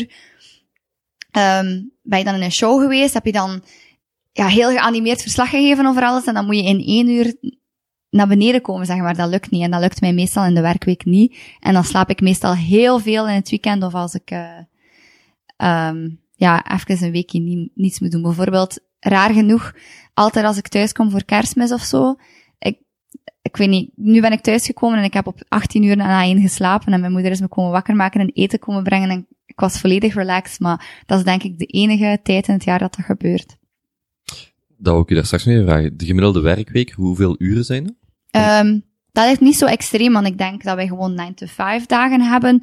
Maandag, dinsdag, uh, woensdag. Met dan de dingen die ik er vaak niet bij reken, die wel tellen. Als wij thuiskomen, dan zitten wij wel nog altijd naar bijvoorbeeld um, video's te kijken van andere regio's, naar interviews. Dan hebben wij wel nog Skype-gesprekken met mensen uit LA. En dan de shows, die duren, dus zeg maar dat wij hier om drie uur zijn en dan zijn wij om één uur thuis. Um, dan ook wel tien uur per dag. Dus dat valt eigenlijk nog mee. Het is druk, maar het gaat op zich Ja, ik denk dat het meer druk is in de uren dat je hier bent zelf. En druk op het feit dat je niet enkel bezig bent in het echte leven en met je vergaderingen en zo, maar ook op het internet en met al de mensen die je schrijven en met al de mensen dat je daarnaast nog bezig bent. Ik denk dat het vooral altijd heel druk wordt als er toernooien zijn. Als er wereldkampioenschap is of zo, dan ben je zes weken onderweg en heb je vijf zo'n shows per week of zo, dan, dan is het wel echt zwaar je zegt net het echte leven, is um, presenteren en, en, en League of Legends, als ik even breed mag trekken. Ja. Is dat weg van de realiteit of is, is dat de realiteit? Dat is de realiteit. Ik heb het meer over zo alle mensen, ja, op het internet gewoon zitten en alles lezen wat daar is, dan voel ik me soms... dat is de realiteit voor u? Ja, dat is de realiteit voor mij, zeker wel. Maar dingen voelen toch anders. Ja, het is anders als je met een vergadering zit, like hier met je zes commentatoren samen, en dan ga je iets lezen op Twitter. Twitter. Er is natuurlijk een onderscheid, maar voor mij is dat allemaal wel echt. En dat zijn ook allemaal echte mensen. Ehm even kijken. We zijn klaar. Nee, grapje. Zeg. ik kom helemaal van België. Ja. eh, Dat is een grapje. ehm vrienden rijker of armer geworden? Goh. Ik denk dat mijn vrienden status quo zijn gebleven. Eh, misschien iets meer. Ja, tuurlijk, want ik leer, ja, ik leer wel enorm veel mensen kennen in het bedrijf alleen. Maar als je zo 24 op 24 bezig bent met je job in een bedrijf, waar dat iedereen 24 op 24 bezig is met een job, en je woont ver van huis, dan kun je je voorstellen dat je niet, je maakt niet zo makkelijk vrienden. Want als je denkt dan, wat hebben wij als vrije tijd? Vrijdagavond niet, want dan hebben wij nog show. Zaterdag, dan moet je de dingen doen dat je de rest van de week geen tijd voor had. En dan ga je soms wel eens uit. Maar dat is meestal toch ook wel met collega's in een vreemde stad. Hier, ver van huis. Of op een evenement bijvoorbeeld in Azië of zo. Um, maar ik denk dat ik wel betere vrienden geworden ben met de mensen die ik dan minder zie als ik dan naar huis ga of zo. En het lijkt altijd wel, het is altijd nieuw. En het is altijd, oh, ik zo blij dat ik u nog eens zie na drie of vier maanden. Ik heb al heel goede vrienden gemaakt hier op kantoor of gewoon met al mijn collega's en zo. Um, maar ja, er, ik heb ook wel heel veel mensen leren kennen die geen vrienden zijn, maar die denken dat ze het zijn. Of waar dat ik toch zeker niet dezelfde band mee heb als met mijn andere vrienden. Komt er ook regelmatig bezoek naar Berlijn? Uh, van thuis, regelmatig, ja, wat kun je dan zeggen, om de paar maanden. Uh, want zoals ik zei, ja, ik, ik heb alleen maar vrij in het weekend en ik heb dan nog veel weekends ook niet vrij, omdat we naar andere evenementen gaan, dat is wel in te plannen. En meestal, soms heb ik daar ook niet echt zin in, dat klinkt misschien raar, maar als je zo constant bezig bent, zo met die show, waar dat honderdduizenden mensen naar je kijken, dan soms wil ik gewoon in het weekend gewoon alleen zitten en tegen niemand praten. Ik kan me ook misschien voorstellen, corrigeer me als ik fout zit, maar dat de gewone mensen, de, de gewone vrienden en, en familie en zo, dat als je nog elke keer moet uitleggen waar je eigenlijk mee bezig bent, dat voordat ze eigenlijk mee zijn, als je vraagt hoe was uw dag en jij zegt ja dit en dit en dit, maar ze zijn helemaal niet mee, nee, ik doe dat dan, niet heb meer. je, dan heb je al geen goesting meer, denk ik, om, Nee. om dat nog altijd zo uitgebreid te gaan Ik doe uitleggen. dat niet meer. Uh, ik denk dat het leukste is aan terug naar huis te gaan en aan die andere vrienden, dat dat hen eigenlijk, het kan hen schelen dat je gelukkig bent en een mooie carrière hebt of doe wat je graag doet, maar die fans op Twitter of whatever, soms denken ze wel eens van, oh ja, cool, maar dat kan hen eigenlijk niet schelen, wat wat hen wel kan schelen is de relatie die ik met hen heb of die, Ja. die wij met elkaar hebben. Behalve uw carrière, zit je tevreden met waar je nu staat? Ja, uh, ik moet eigenlijk zeggen dat mijn carrière is de enige indicator van hoe, waar, hoe tevreden ik ben met mijn leven. En um, dat heb ik mezelf ook, dat is ook mijn eigen, niet mijn eigen schuld, maar zo ben ik altijd wel geweest. Uh, toen ik naar de Unie ging, ja, ik wou gewoon de beste zijn en dat was dan wat minder, omdat ik dan ontdekte dat er dingen in het leven waren behalve de boeken. Um, maar ik wou altijd wel de beste zijn en ik wou zeker niet mijn hele leven op dezelfde plaats vastzitten en ik wou zeker niet, en dan merk ik eigenlijk nu nog als ik op de trein zit, bijvoorbeeld als ik naar de luchthaven ga, als je pas uh, gedaan hebt om zes uur s ochtends en dan zie je daar mensen waarvan je denkt, je hebt echt geen zin om naar je werk te gaan vandaag. En dat wilde ik niet, zeker niet nu nog niet, zo jong in mijn leven. En dat maakt mij altijd wel heel gelukkig. Als ik dan even down ben dat ik mijn familie al zo lang niet gezien heb, dan denk ik van ja, maar ik ben elke dag blij om wat ik doe. En ik heb zoveel plezier in mijn job. Dat is voor mij wel de belangrijkste indicator. Nooit het gevoel dat je in een gouden kooi zit? Hmm, dat is een goede vraag. Uh, ja, zeker wel. Um, vooral... Want je kunt het niet altijd afzetten, hè? Nee. Ik bedoel, je, je, je kunt tegen heel veel mensen zeggen, ik doe zus en zo en A en B en C, en dat is allemaal heel fijn, zullen Ja. de mensen dan zeggen. Als je het oplijst, maar er is ook niet echt een uitknop, hè? Nee, er is geen uitknop. En uh, dat is mij vooral ook uh, heel duidelijk geworden nu de laatste, ik denk vooral de laatste twee jaar dat ik terug naar huis ging. Dat uh, heel wat van mijn vrienden zijn getrouwd en hebben uh, ondertussen al een eerste kindje en zo. En dan ging ik altijd wel naar huis. En dat is voor mij op zich nooit een doel geweest. En ik ben no ook, ik heb dat eigenlijk nog altijd niet. Dat ik denk van, oh, huisje, thuisje, boompje, 9 to 5. Dat heb ik nog steeds niet. Maar ik heb wel meer en meer het gevoel van, wow, misschien, ik heb ook geen mogelijkheid om dat nu te doen, omdat uh, er geen tijd voor heb. Ook heel weinig mensen leer kennen. Heel weinig nieuwe vrienden leer kennen. En ook dat er soms zo'n contrast is tussen al die mensen op het internet, of bijvoorbeeld op Twitter, die dat wel sturen, omdat ik het dan ook de wereld uitstuur van, wow, ik voel me echt slecht. En dan stuur je allemaal van, hey, wij geven om je, um, voel je beter. En dat helpt wel, maar dan besef je op een bepaald moment ook van, ja, maar ik had eigenlijk veel liever mijn beste vriend die nu naast mij had om een keer op zijn schouder te wenen of zo. Ja. Maakt u dat soms ook triest? Ja, zeker. Dat maakt me heel triest soms. Ehm, maar ah, dan denk ik, ah, waarover klaag je nu eigenlijk? Snap je? Want je doet iets dat je graag doet, terwijl er zoveel mensen zijn die misschien geen job hebben of ongelukkig zijn of iets doen dat ze niet graag doen. Jij doet iets dat je graag doet en dan moet je daar ook bepaalde opofferingen voor geven. En ik denk dat het niet kan in het ritme dat wij nu leven om ook al de rest te hebben, zeg maar. En soms maakt, hij, me- maakt dat mij wel verdrietig en soms heel erg verdrietig, maar dan is er een show en dan word ik weer blij.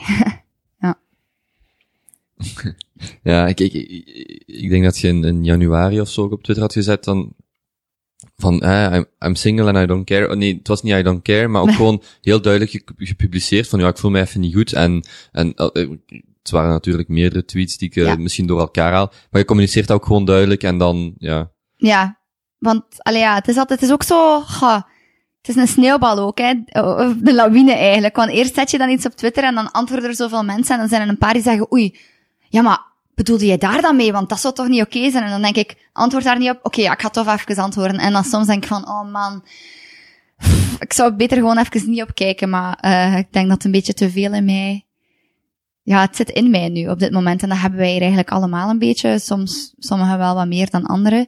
Eh, maar aan de andere kant, het kan mij meer schelen soms wat ik op die social media zet dan hoeveel mensen, want veel mensen zeggen altijd van, oh ja, en zo bijna 400.000 mensen of zo, maar dat op zich, dat doet mij niet beter of slechter of zo voelen, helemaal niet. Eh, maar het is gewoon een uitlaat, uitlaatklep geworden.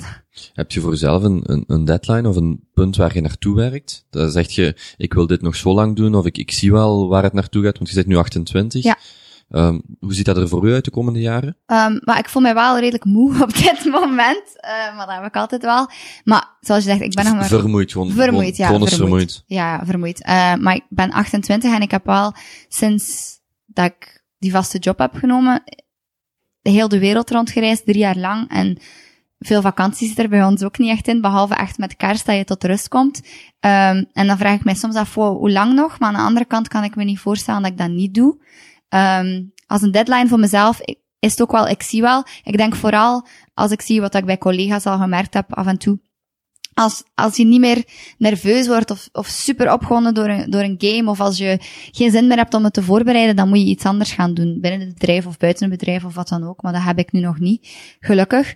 Um, maar natuurlijk op camera zijn en ook al die social media aandacht en zo. Ik denk dat dat op een bepaald moment ook wel misschien een beetje te veel wordt of dat je daarin moet een verandering maken. Maar ik kan nu niet zeggen, hé, hey, ik stop binnen twee jaar of zo. Droomt je wel eens van een andere carrière? Mm, nee, ik denk, ik denk dat ik vroeger altijd droomde van, um, ik zeg maar iets, uh, de Jupiler Pro League te verslaan of zo. En, uh, maar nu is dit gewoon mijn droom. En ik voel dat ik hier ook gewoon veel meer, de traditionele sport is hoe ze is. En de sportjournalistiek is hoe ze is, zeg maar. Maar dit hebben we hier allemaal van nul opgebouwd. En dat is wel heel vervullend, zeg maar. Maar ik ga niet zeggen dat ik niet binnen tien jaar misschien wel een van die andere dingen zou willen doen. Dus traditioneel spreekt u wel nog altijd aan? Oh ja, dan, jammer genoeg heb ik niet zoveel tijd meer, maar ik kijk nog altijd heel graag voetbal, heel graag Tour de France, heel graag veldrijden, zeg maar, uh, en tennis. Uh, jammer genoeg niet zoveel tijd meer voor, maar en voor mij is dat ook hetzelfde. Voor mij is, oh, ik ga ik zeg maar iets uh, naar Chelsea kijken, is dat voor mij hetzelfde als ik ga naar Fnatic kijken, wat dat een van onze beste teams is, historisch gezien. Uh, en dat zij het gaan doen, voor mij roept dat het, het, identiek hetzelfde gevoel op. Heb jij nog broers? Nee, ik ben uh, enig kind. ah, oké, okay, van waar komt dat dan, denk je? Dat je toch zoveel jongens achter je, om met een heel traditionele termen te zeggen. Ah, wel, ik denk dat je je eigen vraag beantwoord hebt. Je zou die vraag niet stellen, moest hier een jongen zitten. Dus ik denk, ik, ik weet het niet. Ik denk dat gewoon ik heb het altijd interessant gevonden. Ik heb ook altijd, uh, ik speelde ook met Barbie, zeg maar. Ik vond gewoon heel wat dingen altijd interessant. Uh, misschien, ja, ik zou zeggen, bij ons thuis werd er altijd wel voetbal gekeken en zo, maar ik denk dat dat in de Belgische huishoudens wel bijna overal is. Maar ik vond het altijd wel heel interessant. Uh, maar ik ben me daar wel ook zelf meer gaan interesseren voor alles wat competitie was. Um, bijvoorbeeld Olympische Spelen zit ik ook naar curling te kijken, zeg maar, uh, de winterspelen. Terwijl dat ik er niet zoveel van af weet en dat, snap, allee, ik, alles wat competitie is, trok me eigenlijk wel aan. ja. Over competitie gesproken, hoe, hoe meet je dan je eigen vooruitgang? Mm. Of voortgang in je job? Zijt je een betere presentatrice als een jaar geleden? Ja, ja, ik ben, uh, hoop ik wel beter geworden. Uh, natuurlijk is alles ook in het Engels, dus ik meet me ook in hoeveel fouten ik maak uh, als ik in het Engels presenteer en zo. En dat is nog altijd redelijk uh, moeilijk. Um, maar ik meet me vooral aan de mensen waar ik al jaren mee samenwerk, die er van het begin bij waren en die bijvoorbeeld uit die andere takken komen, of die meer traditionele takken komen, die ook veel ouder zijn dan mij en veel meer ervaring hebben. Als die zeggen van, hey, wow, het gaat beter. En ook aan mezelf, als ik me um, beter voel. Want zoals je zegt, nerveus zijn. Ik ben nu veel minder nerveus dan drie jaar geleden. En dat laat je ook toe om veel normaler met de mensen om te gaan. En niet zo... Vroeger had ik bijvoorbeeld een tik dat ik altijd mijn hand zo dicht bij mijn heup hield, zo heel stram en de rug super recht en de microfoon uh, fantastisch recht onder mijn mond. En nu is het meer, ja, meer relaxed allemaal. En dat is omdat ik mij beter voorbereid of effectiever voorbereid en omdat ik gewoon um, zelfzekerder ben. Je neemt ook wel de tijd om daar effectief over, om daarbij stil te staan. Oh ja, zeker wel. Ik denk dat je... En anders word je er wel aan herinnerd, neem ik aan. Ja, voilà. Ik denk dat we gedwongen worden om ons aan, daaraan, uh, om daarmee bezig te zijn en dat je dat ook gewoon aan jezelf verplicht bent. Ik denk in elke job om constant erbij stil te staan, maar ik denk dat bij ons uitvergroot wordt, omdat er wel heel wat mensen klaarstaan met een oordeel altijd.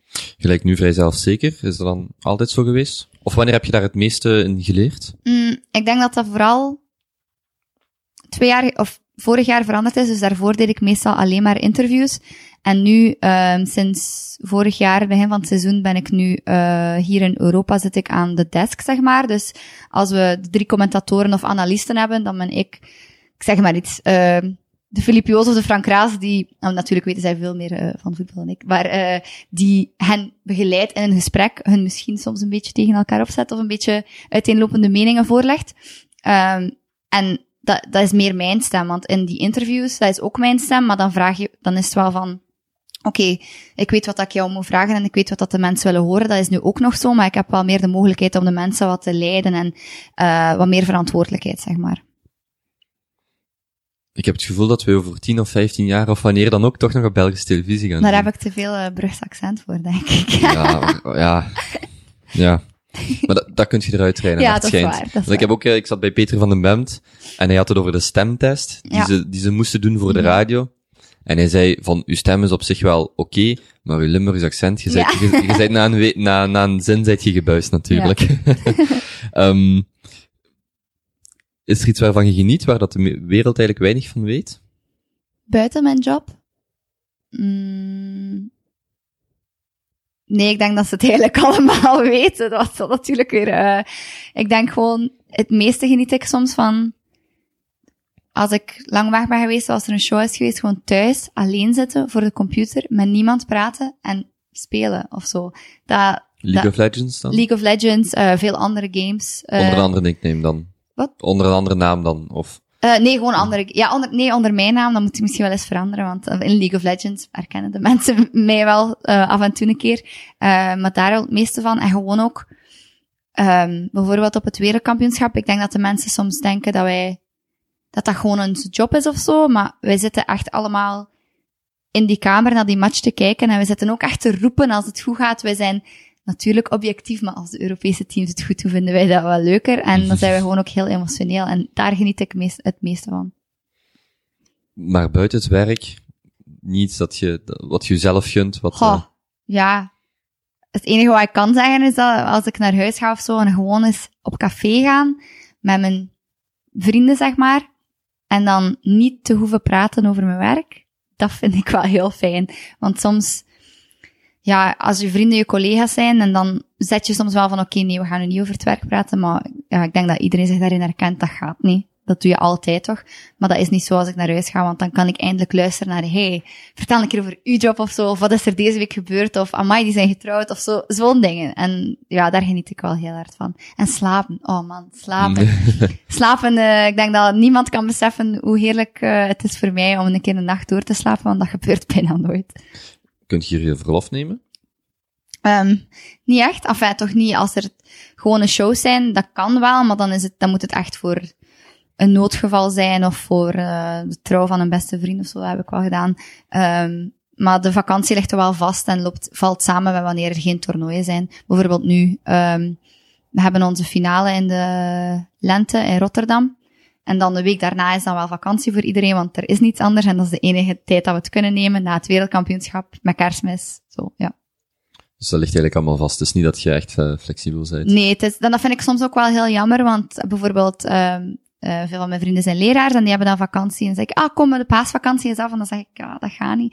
Um, en soms vinden ze dat wel moeilijk om te begrijpen ook. Van, zoals nu, als de vriendin die me stuurde, hey, ik wil dan eens naar Berlijn komen, kun je eens kijken wanneer dat je kan. En dan zei ik eerst van, ja, oké, okay, ik kan dan.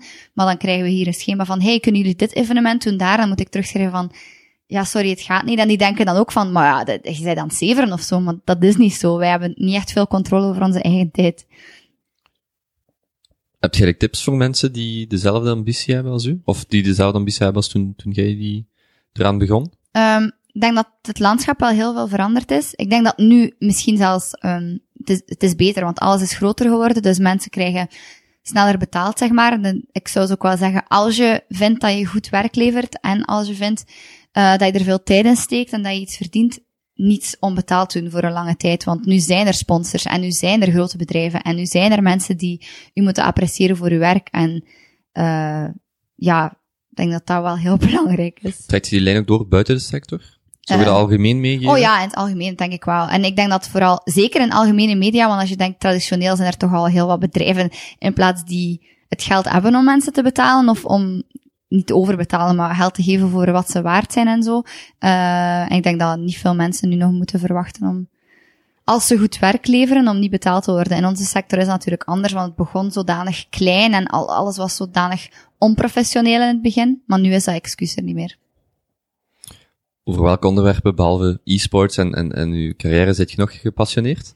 Uh, sport, Want natuurlijk, natuurlijk, wij zijn het aan het opnemen, dus mensen kunnen u niet zien, maar je zit ja. heel gesticulerend, gesticulerend. gesticulerend. um, en, en heel uh, gepassioneerd door aan het vertellen, omdat het gaat hier nu natuurlijk ook over uw werk. Ja. Wat zijn nog vlakken waarover je urenlang kunt, kunt aan het Uh, oog babbelen? In de laatste twee jaar of drie, vier jaar meer en meer gewoon de wereld. Ik denk, en de wereld en dan de slechte dingen die momenteel gebeuren in de wereld en die eigenlijk al lang aan het gebeuren zijn. Uh, en ik denk dat ik dat vooral meer voel omdat ik zodanig veel reis en zodanig veel mensen leer kennen.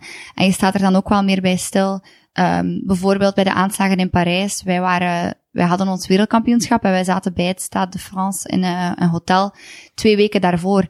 En dat is ook wel een van die momenten dat ik even bij stilgestaan van wow, er gaat zoveel om in de wereld en zoveel vreselijke dingen en je wilt er zodanig veel over lezen, maar ik, ik mag dat eigenlijk niet doen, want ik zou er constant mee bezig zijn en dat kan ik in mijn job ook niet, want ik heb toen ook even gedacht van oké, okay, ik moet morgen vliegen naar, um, ik geloof dat het Frankrijk was of zo, of, uh, en dan naar Berlijn terug. En toen had ik ook even schrik en zo, maar dan, je mag je niet laten bang maken door, door die dingen. Maar dat, dat, houdt, dat houdt me wel heel erg wakker. Ja.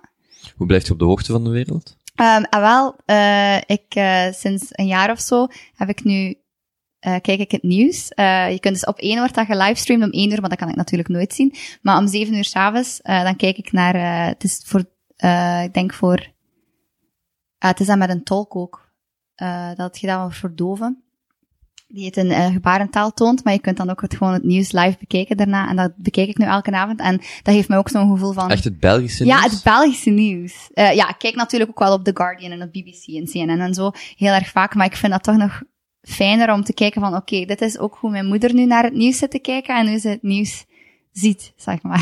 Wie is uw favoriete presentator of presentatrice? Mm, Wim de Vilder, denk ik. Voor het ja. nieuws, hè? Ja, ja, die vind ik wel heel tof. Die heeft altijd... Uh, zo'n glimlachje als het zo over een, uh, een grappig onderwerp gaat of zo. ik vind het altijd fijn.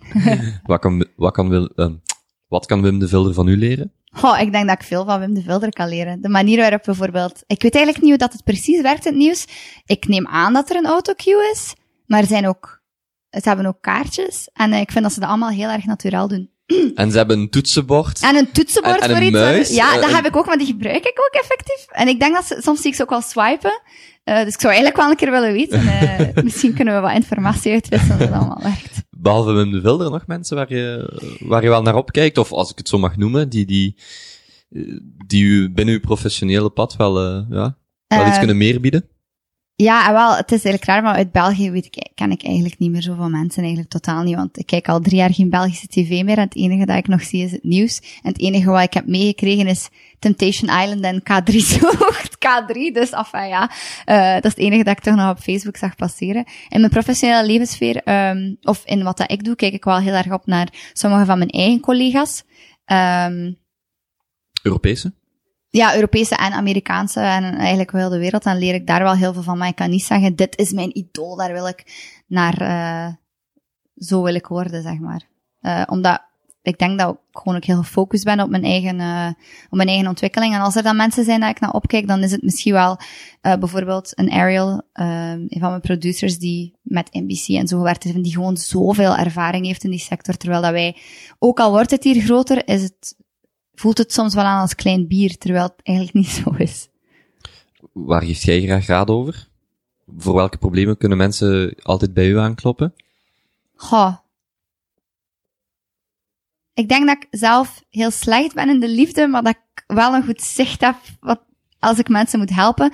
Omdat ik, ik weet niet, ik denk dat ik ik heb al een, beetje van een zesde zintuig van wat mensen over mensen denken en zo. En ik zie, misschien beeld ik mij dat allemaal in. Ik zie tussen collega's ook altijd wel, tussen vrienden dingen gebeuren die er dan misschien wel of niet zijn. Maar ja, nee, daar kun je wel bij mij voor aankloppen.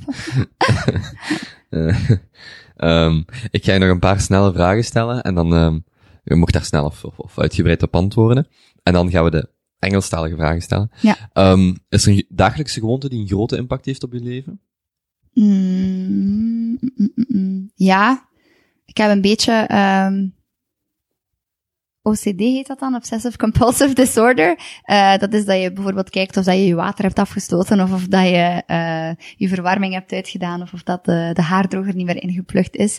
Uh, dat heb ik wel elke dag nog heel erg. En ik denk dat dat te maken heeft met het feit dat ik heel erg snel leef en heel erg gestrest ben.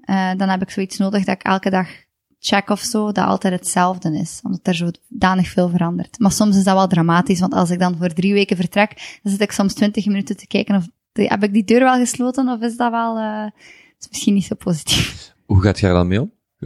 Ik neem er foto's van als ik op reis ga. Uh, ja. En ik, een van mijn producers doet eigenlijk hetzelfde, want ik voelde mij heel raar. En dan zei ik, ja, wat heb ik nu gedaan? En zo, ah, maar ik doe dat ook. En dan heb ik uh, in mijn gsm drie foto's van het gasvuur dat niet meer brandt.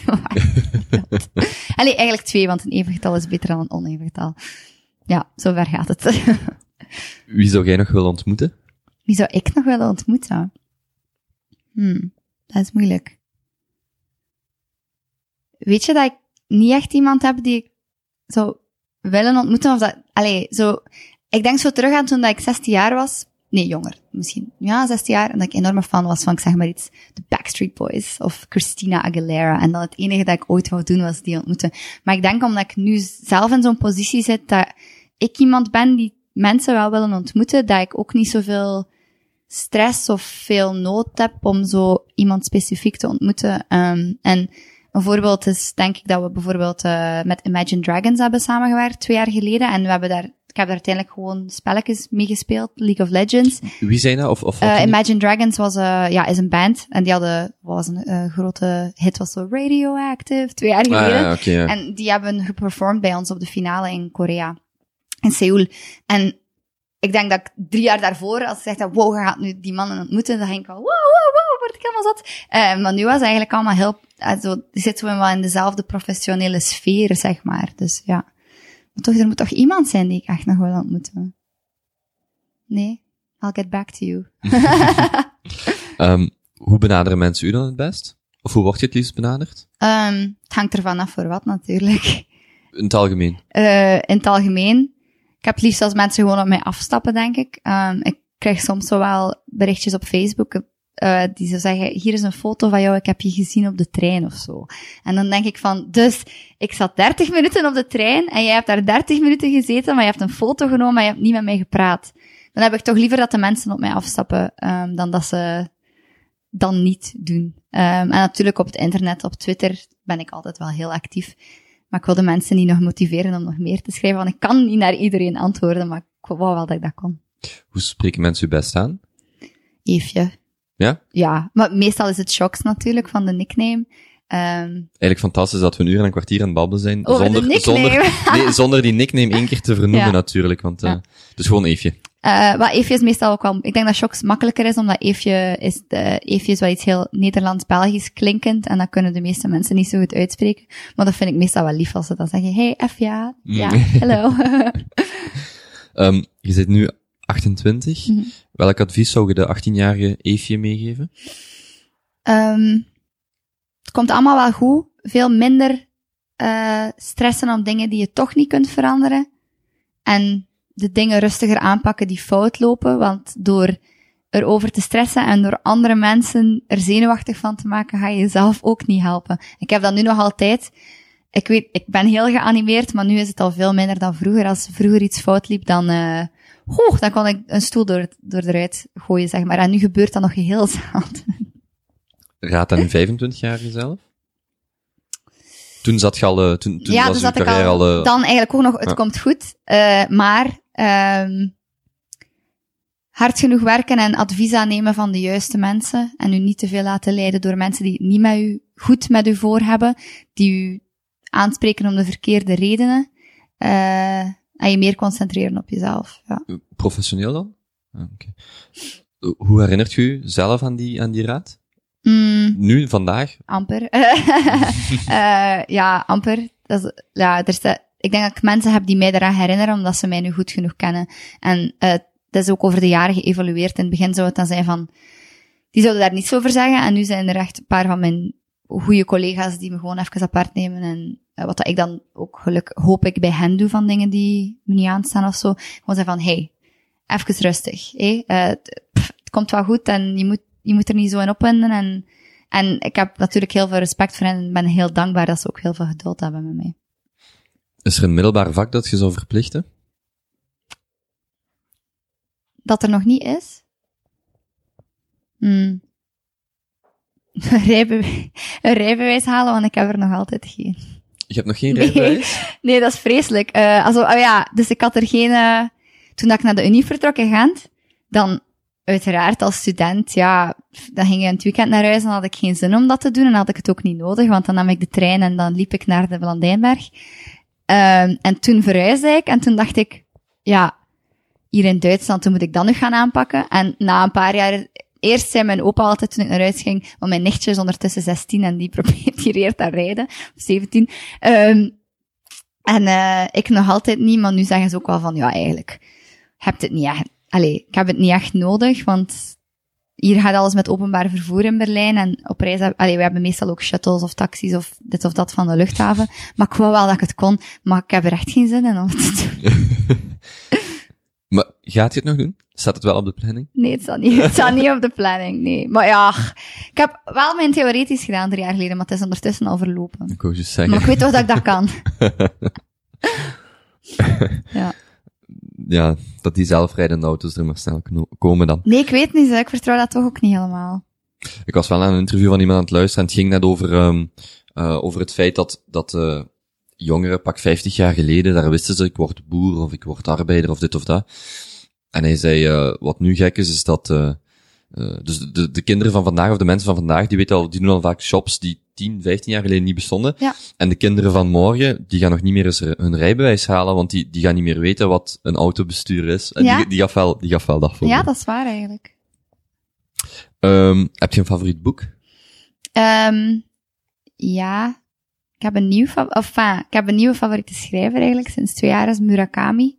Ehm Murakami? Murakami. Murakami? Ehm, die schrijft, ik ben heel erg fan van magisch realisme, zeg maar. Dus realisme met een touch of iets dat out of the ordinary is. Klinkt gelijk League of Legends. Eh, nee, dat is wel helemaal... Ja. Magisch realisme? ja, magisch realisme, ehm, ja, dat is niet... Het hoort zich anders aan dan dat het eigenlijk is. Magisch Ah, oké. realisme is eigenlijk, eh, ja, zoals Disney, dat is realisme, maar met iets dat niet volledig is zoals het moet zijn, zeg maar. En dat kan maar één ding zijn in het hele verhaal, zeg maar. En de trein der traagheid is een voorbeeld. Ehm, ja.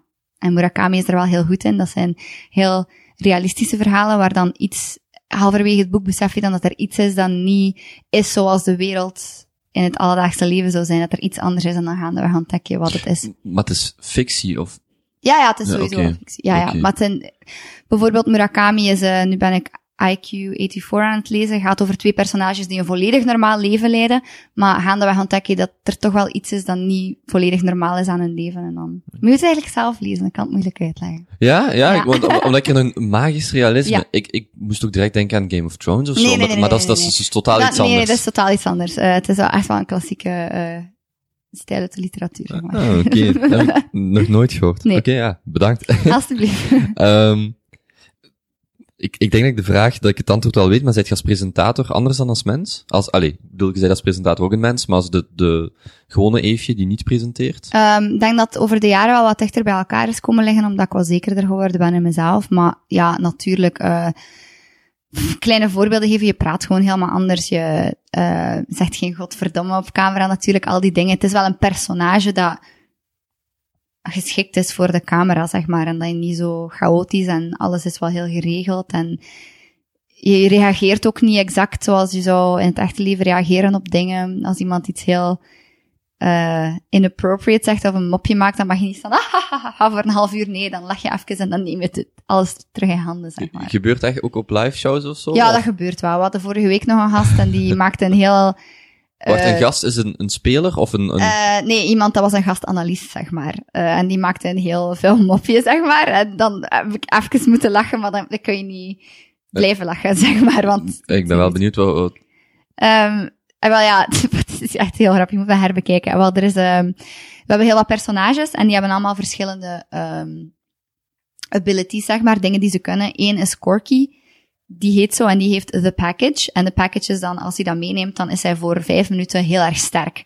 En toen zat een van de gasten, en ik was totaal niet op voorbeeld, en ik zei, hey, uh, what did you make of the strategy? Wat vond je van de strategie? En zei, well, I really enjoyed that they picked uh, Corky because he has a big package and so do I. En dat vloog er gewoon uit en ik moest even giechelen, maar ja, de, de show must go on en je kunt niet, want als ik zou beginnen lachen om al de mopjes die mensen maken, dan... Uh, Als er honderdduizend ja. mensen of... of, of ja, een die hele- vonden dat natuurlijk wel hilarisch dat ik ook even aan het lachen was, natuurlijk. maar, Ehm, je reist veel. Wat is de mooiste plek die je in de laatste twaalf maanden bezocht hebt? Mooiste plek, ik denk mijn favoriete plek, is uh, Seoul. Vind ik echt fantastisch. Um, ja, ik vind dat een fantastische stad, ongelooflijk. Um, heel groot, maar heel efficiënt. Uh, en ook 24 op 24. En heel mooi. En heel anders. Uh, zoiets, want bijvoorbeeld als ik naar Amerika ga, dan is dat niet een culture shock of zo. Dat is zo, ja, wij zijn ook allemaal opgegroeid met Amerikaanse televisie en niets daar is van, wow, dit had ik echt niet verwacht, maar zo'n volledig andere cultuur zoals in uh, Zuid-Korea. Ja, ik denk dat Seoul wel mijn favoriete plek is. Mm -hmm. Zijn er carrière mogelijkheden? Um, ik denk dat wat ik nu al gedaan heb, van schrijver naar interviewer naar vast uh, aan de desk hier, is wel een, een groei geweest. Maar ik denk dat vooral voor mij wel is in deze sector achter de schermen later. En dan zijn er heel wat dingen. Uh, productie ingaan, producer, uh, misschien met der tijd zelf een team managen. Uh, dan buiten Riot Games natuurlijk, dit of dat. Um, er zijn wel mogelijkheden, maar ik wil er nu nog niet te veel aan denken, want... Maar het speelt wel ergens. Allee, ja, dus, zeker wel. Je denkt altijd wel aan, wat als dat hier morgen stopt? Maar ik ben wel zeker dat ik ervoor ga zorgen dat het morgen zeker nog niet stopt. um, even kijken. Beste aankoop van rond de 50 euro? In de laatste periode? Uh, beste aankoop van 15 euro, HDMI-kabel voor mijn televisie, waar ik nu Belgische programma's kan bekijken, dan voel ik mij wel meer thuis. En uh, recentelijk ook... Nee, de HDMI-kabel eigenlijk, ja. Dus het klinkt raar, maar uh, gewoon kunnen naar het Belgische nieuws kijken heeft mij heel veel vreugde gebracht het laatste jaar. Weet je al wie je nog zou willen ontmoeten? Nee, ik weet het niet. Nee, ik weet het nog niet. Dan ga ik je nu het in het Nederlands vragen en zelfs in het Engels. Ja. Stel, je hebt 30 seconden voor een boodschap van algemeen nut op Mhm. de Belgische zender. Wat deelt je met uw landgenoten? Uh, ik deel met mijn landgenoten mee dat het internet overal rond ons is. We zitten er elke dag op, maar de mensen waar je berichten aan stuurt zijn echte mensen. En je kunt altijd je mening uiten en natuurlijk zijn die heel uiteenlopend, maar besef dat de mensen die dat lezen, waar dat je het naar richt, daar ook lezen en daar ook mee bezig zijn. En wees niet gemeen. Ben te zij tegen mensen op het internet zoals je tegen mensen in het echte leven zou zijn. En als je het niet zou zeggen tegen iemand zo in een gezicht, dan moet je het ook niet op het internet zeggen. En dat is ook mooi binnen de tijd. Ja. Goed, ik ga u um, Ik ga even kijken. Ik had, ik heb het al tijdens het uh, gesprek gezegd en ook al ervoor. Ik had via Reddit een paar vragen gesteld.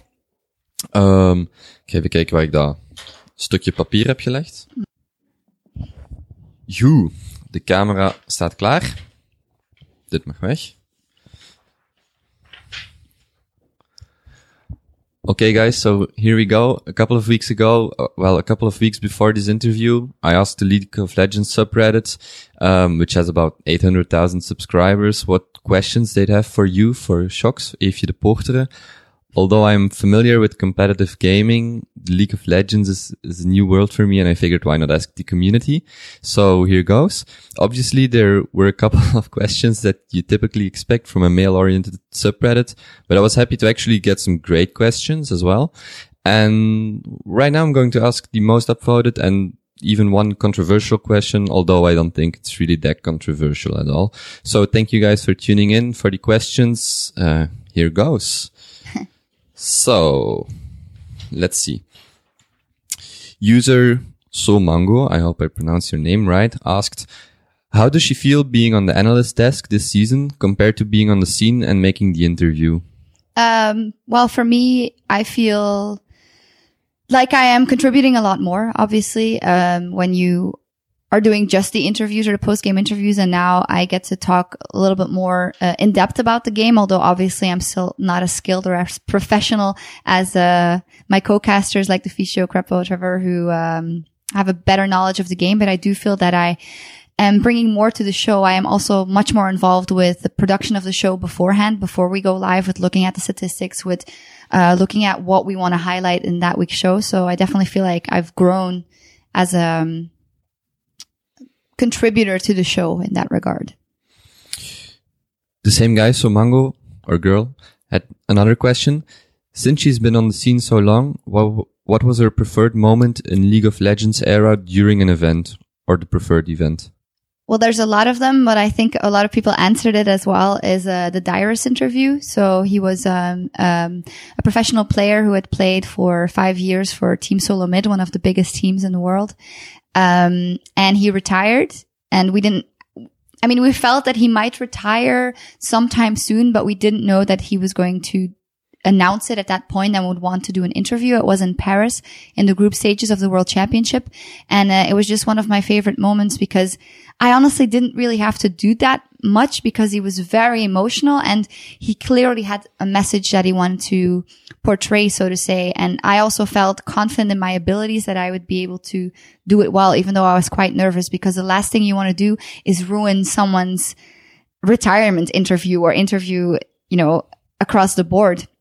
But that was one of my favorite moments, just the atmosphere, all the people chanting his name, him feeling like he could say this final thing in such an in such an epic moment, the World Championship, which is still the biggest moment in the year for League of Legends. Uh, I thought that was an amazing time. I hope I pronounced his name right.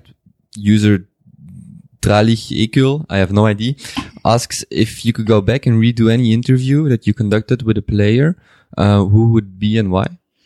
Mm, I, I can't recall, I think, a specific interview. Um, but I would say there's a lot of times when, um, there's players on the desk and they, they tend to be a little bit, I call that trolly. So they're not being 100% serious. And then sometimes you tend to go with them a little bit too much and it, it turns into, it turns a little bit awkward. And that's still something I'm working on, um, to just, in, in general, just not always let, you know, I still have to guide the conversation and have to make sure that the most interesting things come up for the people to listen to. I'm trying to think of a specific uh, instance. There was Niels, a player from Origin on the desk last season a couple of times and he's a very chill and relaxed guy. He's actually not phased by anything at all.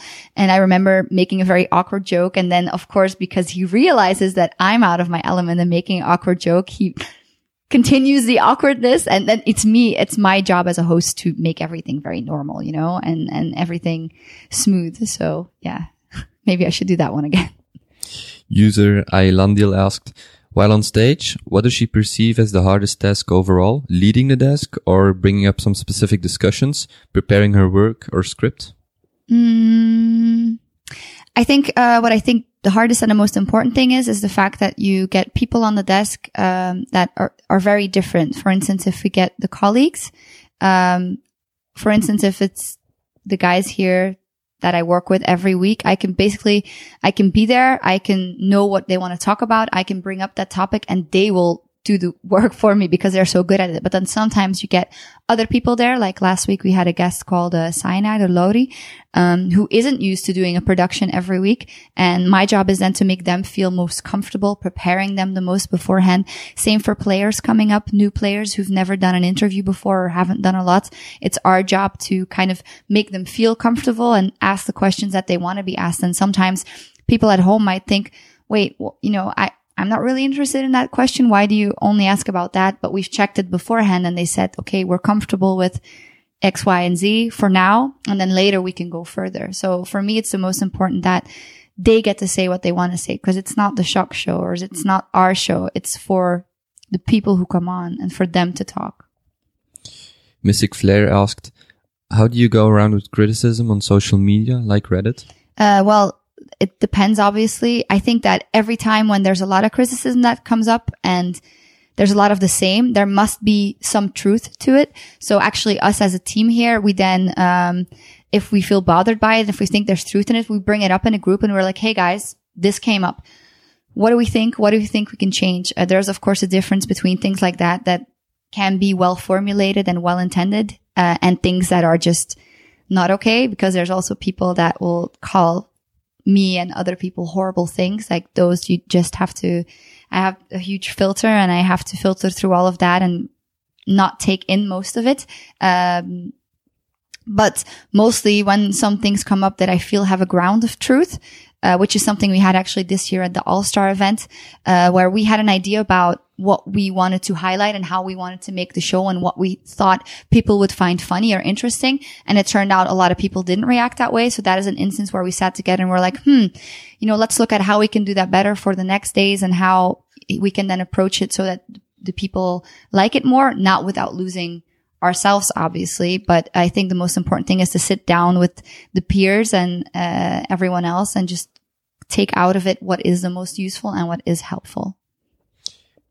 Just a question of my own. We covered this during the Dutch interview as well. Yeah. Uh, what's the best way for people to, to contact you or to just like vent their own opinions? Uh, well, I'm addicted to Twitter, so whenever if you tweet something at me, there's a high chance I will see it. Uh, I think that's what. Any specific way they, they should talk to you or, or um, like Twitter is obviously the I main, think Twitter the main, is the main, thing. medium. Yeah, I think Twitter is uh, because it's very hard for me to keep up with everything. Uh, for instance, on my um, Facebook page, I have a lot of people sending me uh, nice messages or informative messages, but whenever I answer, then they answer again, and then other people's go lower. So I can't promise to answer all of that. But in terms of reading, I try to read almost everything that I get um, on Twitter. Dakine King asked, I'd be interested in how long do you prepare in comparison to when you started doing this job? I think I prepare a lot deeper because um, when I originally originally began, so when I was just writing articles about roster changes and tournament results uh, for SK Gaming, then obviously I looked up what happened there. I asked some people, and that was the article. And then you have to focus on the new thing, so you can't really prepare in depth for one thing. I just knew a lot about all of the scenes around the world, so to say. Then when I started doing the interviews on camera, you started preparing very hard for the specific person. And I think now where we are at with the show, we prepare really hard, very intense for the European LCS and we have less time to check out other things because in the three days running up to the show, we are very heavily uh, talking about what we want to hit, which player we want to highlight, what statistics we want to look at, um, what graphics we need to explain certain things oh, to certain people. Um, so I think it's become more intense and I just we all have more tools to work with. You know, there's of course a difference if you're sitting alone in your bedroom writing an article or if you're working here and you have all the colleagues around you who know so much. You have graphics people, you have stats people, you have producers who all have an opinion and uh, who all give you tools to research. Um, NVIDIA asked if you were to cast for another region, regardless of language barrier, which would you choose and why? Um, I think I'd love to, and this is more because I really like Seoul as a city, uh, but I think I would really enjoy uh, casting or working for the LCK. Obviously, I'm not a caster. Uh, I'm more of a of a host, so I would have to have a I would have to learn a lot and do a lot, but um, it's a city that I really much enjoy. It's a country that I really much enjoy being in, and it's a scene that is, of course, the highest level of League of Legends that has been now for a couple of years. Uh, so yeah, that would be it. This was actually a controversial question when I filtered the, the, the questions.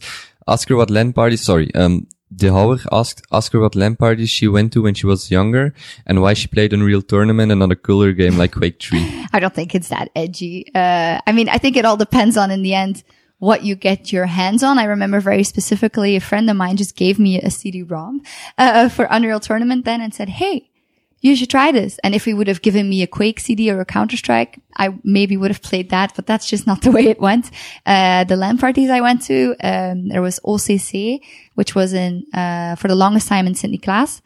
And then in it Belgium. was in Belgium, yeah. And then in Ghent, I only went in Belgium. Uh, it was hard enough to explain to my mom that I was going to sit with 500 other boys, uh, playing computer games for a weekend. I, going to another country wasn't really an option.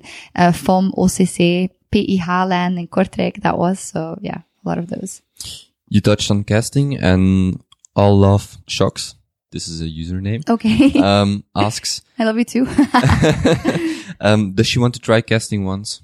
um, I, Well, actually, actually here she asked, um, who is your favorite uh, European or North American caster and why? And do you want to try casting? uh. I don't want to play favorites when it comes to casters because, I mean, everyone has its own thing they like. So I, I don't want to do that. I think, uh, we're at a level now where everyone, or we're, especially here in Europe in a team atmosphere that, um, there's no one you like. I think you like people for certain things like, you know, obviously, uh, Mitch or Crepo is quite a good friend of mine because he's the only fellow Belgium that works in this office. To give an example, uh, the Fisho, he tells a lot of dirty jokes sometimes, uh, in the office is very knowledgeable. Trevor is the one that keeps us all together and makes sure that we attend everything at the right time and keeps everything on our radar. So I wouldn't say I have a specific favorite. Um, and then when it comes to casting, I've thought about it a lot, but there's still a huge difference between obviously casting and talking for 40 minutes about the game.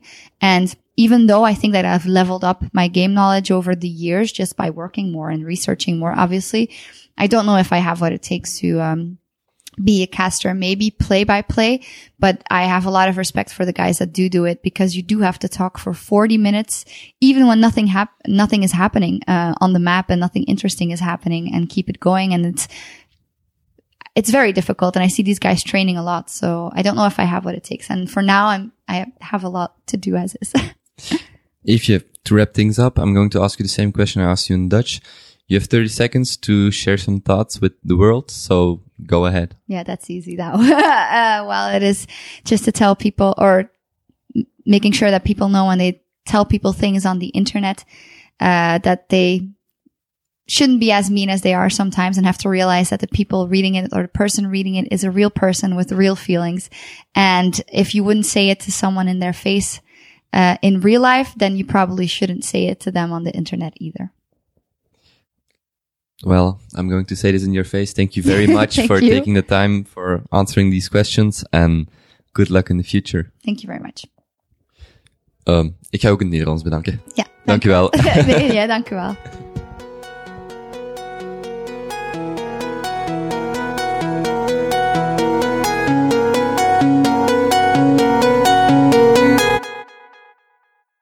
Hey iedereen, Kobe terug. En eh voilà, dit was het interview met Eefje. Ik ben er nog altijd even opgewonden en enthousiast over als eh, in het begin van het gesprek. Ik hoop eh, voor jullie ook. Check kapiteinkobe.be voor de website. Slash shocks, S-J-O-K-Z, zoals haar nickname luidt. Of kapiteinkobe.be slash Eefje. Ik had bijna kapitein Koopje gezegd, maar dus kapiteinkobe.be slash Eefje. Dan kapiteinkobe.be slash YouTube. Als je uh, de link wilt vinden naar uh, deze opname en uh, dit filmpje, dan kom je zo dadelijk op, de, op het kanaal uit. En ik denk dat het daar ongeveer is. Ik wil jullie nog eens expliciet bedanken om te luisteren naar de interviews, om de podcast mee te nemen. Um, complimentjes of, of, of random mails vind ik altijd leuk om te ontvangen. En uh, doe dan ook altijd deugd, uh, want als ik voor interviews zoals deze naar het buitenland kan vliegen, um, leuke gesprekken kan voeren en die dan kan delen, maakt dat voor mij dubbel en dik de moeite waard. Dus uh, bedankt daarvoor, bedankt voor de steun, want we zitten nu ondertussen aan 29 afleveringen en het is op zich wel heel spannend. Dus voilà, dikke merci. Uh, in de eerste plaats aan jullie, in de tweede plaats aan mijn gasten. Misschien moet ik dat omdraaien, maar maakt niet uit. En uh, ja, stay tuned, want er komen nog heel wat interessante gasten aan. In het verschiet zitten onder andere Herman Brusselmans. Ik plan ook een uh, soort van speciale aflevering waar ik een samenvatting of een, ik weet het nog niet helemaal, een, uh, iets wil doen met alle interviews die tot nu toe gepubliceerd zijn geweest. En ik ben ook uh, bezig met de voorbereiding om gewoon eens een, solo-episode op te nemen. Is een, een, een aflevering waar ik spreek over wat mij wel nauw aan het hart ligt en hoe dat ik daarmee wil verder gaan. Dus voilà, heel spannend. En dan is er nog iets. In augustus van dit jaar, ja, volgende maand, vertrek ik voor een maand naar Lissabon. En dit filmpje is een soort van uh, oefening om een soort van vlog, of ik weet nog niet juist, een, een soort van videokanaal bij te houden voor een freelancer uit België in Lissabon. Dus voilà. Oké, dat zijn de plannen op de korte termijn en uh, we zien wel wat er van komt en hoe het gaat aflopen. Ik bedank jullie nogmaals en uh, we elkaar gauw. Of zien elkaar gauw. Yo! Als je deze aflevering interessant vond, zijn er verschillende manieren om de podcast te steunen. Je kan een review achterlaten op iTunes of een andere podcastspeler, of een opmerking op YouTube plaatsen. Je kan het op sociale media delen en op je eigen blog of podcast bespreken. Je kan de show ook rechtstreeks steunen op kobevanreppelen.be slash steun. Je vindt me ook op Twitter, at. Ik stuur regelmatig een e-mail uit met nieuwe afleveringen favoriete artikels, boekentips en evenementen die ik met mijn vrienden deel. Schrijf je via kobevanreppelen.be slash nieuwsbrief in en ontvang zelf eentje. En zoals altijd, bedankt om te luisteren en tot gauw.